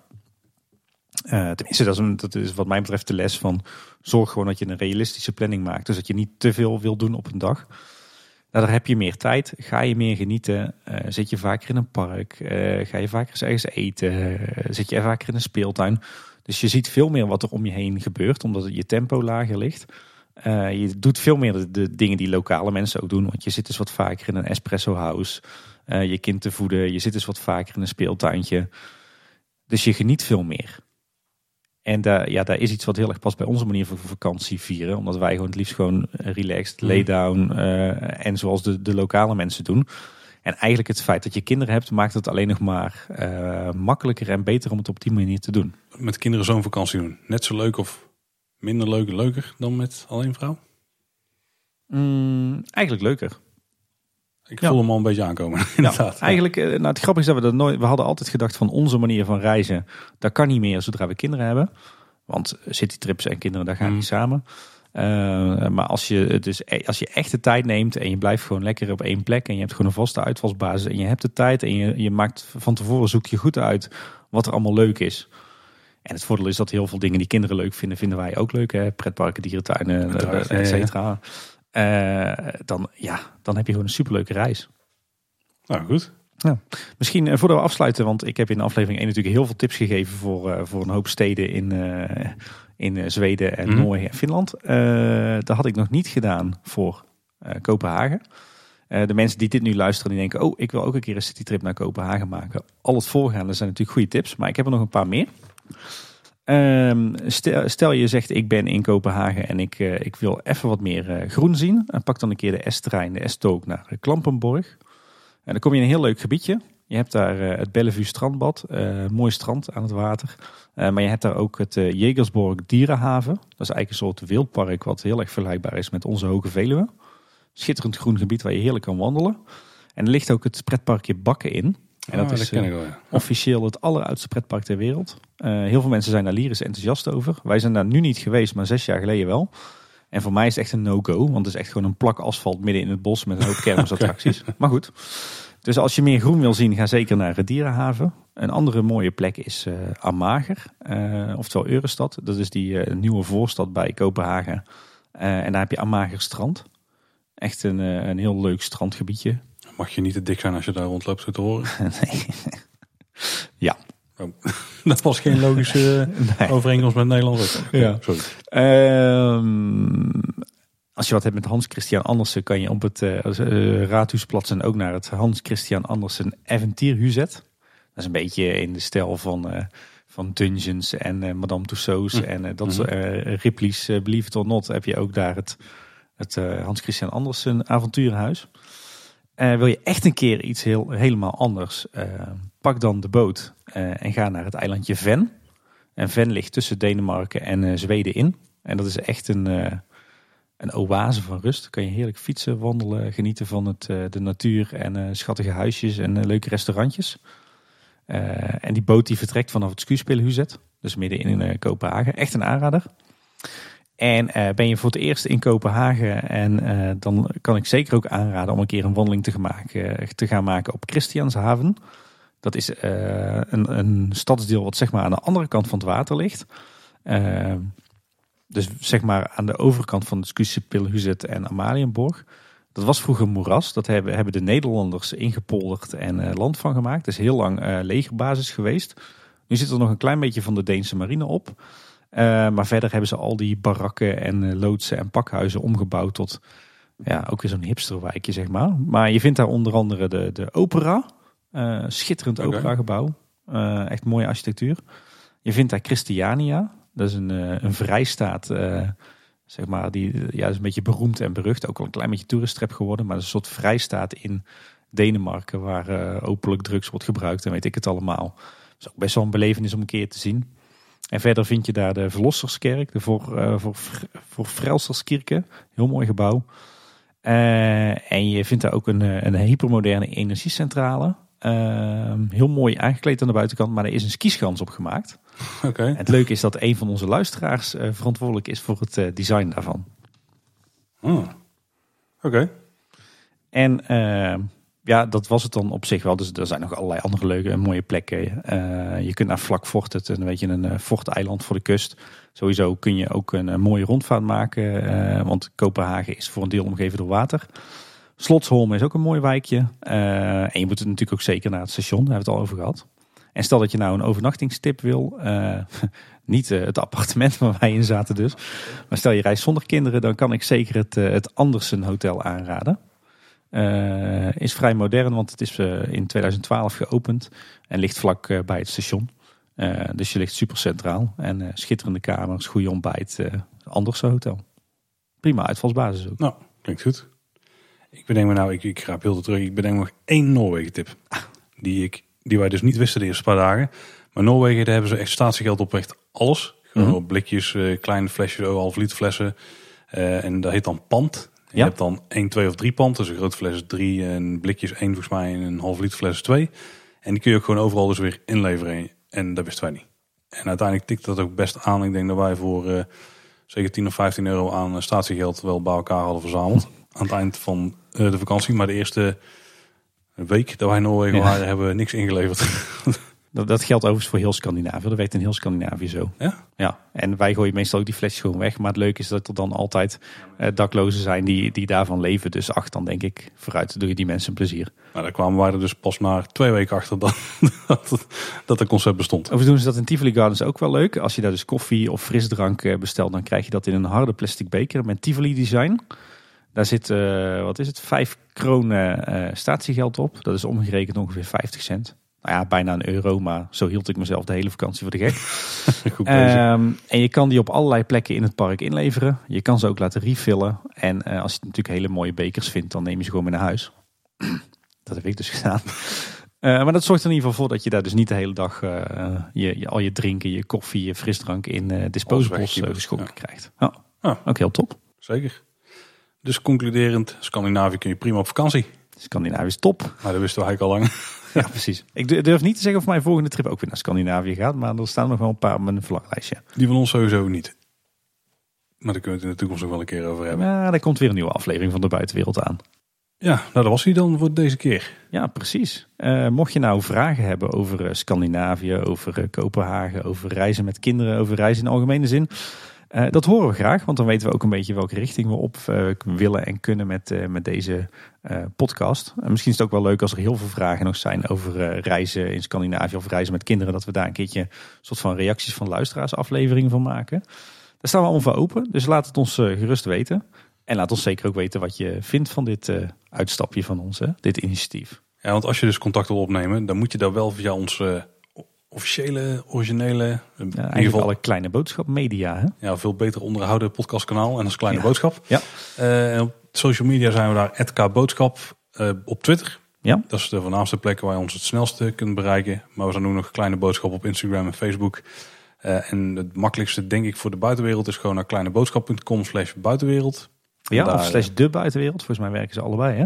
Het staat in ieder geval boven het menu, dus Ja. dat komt vast wel goed. Of gebruik gewoon het contactformuliertje daar en dan komt het eh, bij ons uit. Ja, en info.kleineboodschap.com komt ook bij ons uit. Zeker. Dat was hier voor deze keer. Bedankt voor het luisteren en wij sluiten altijd af met houdoe.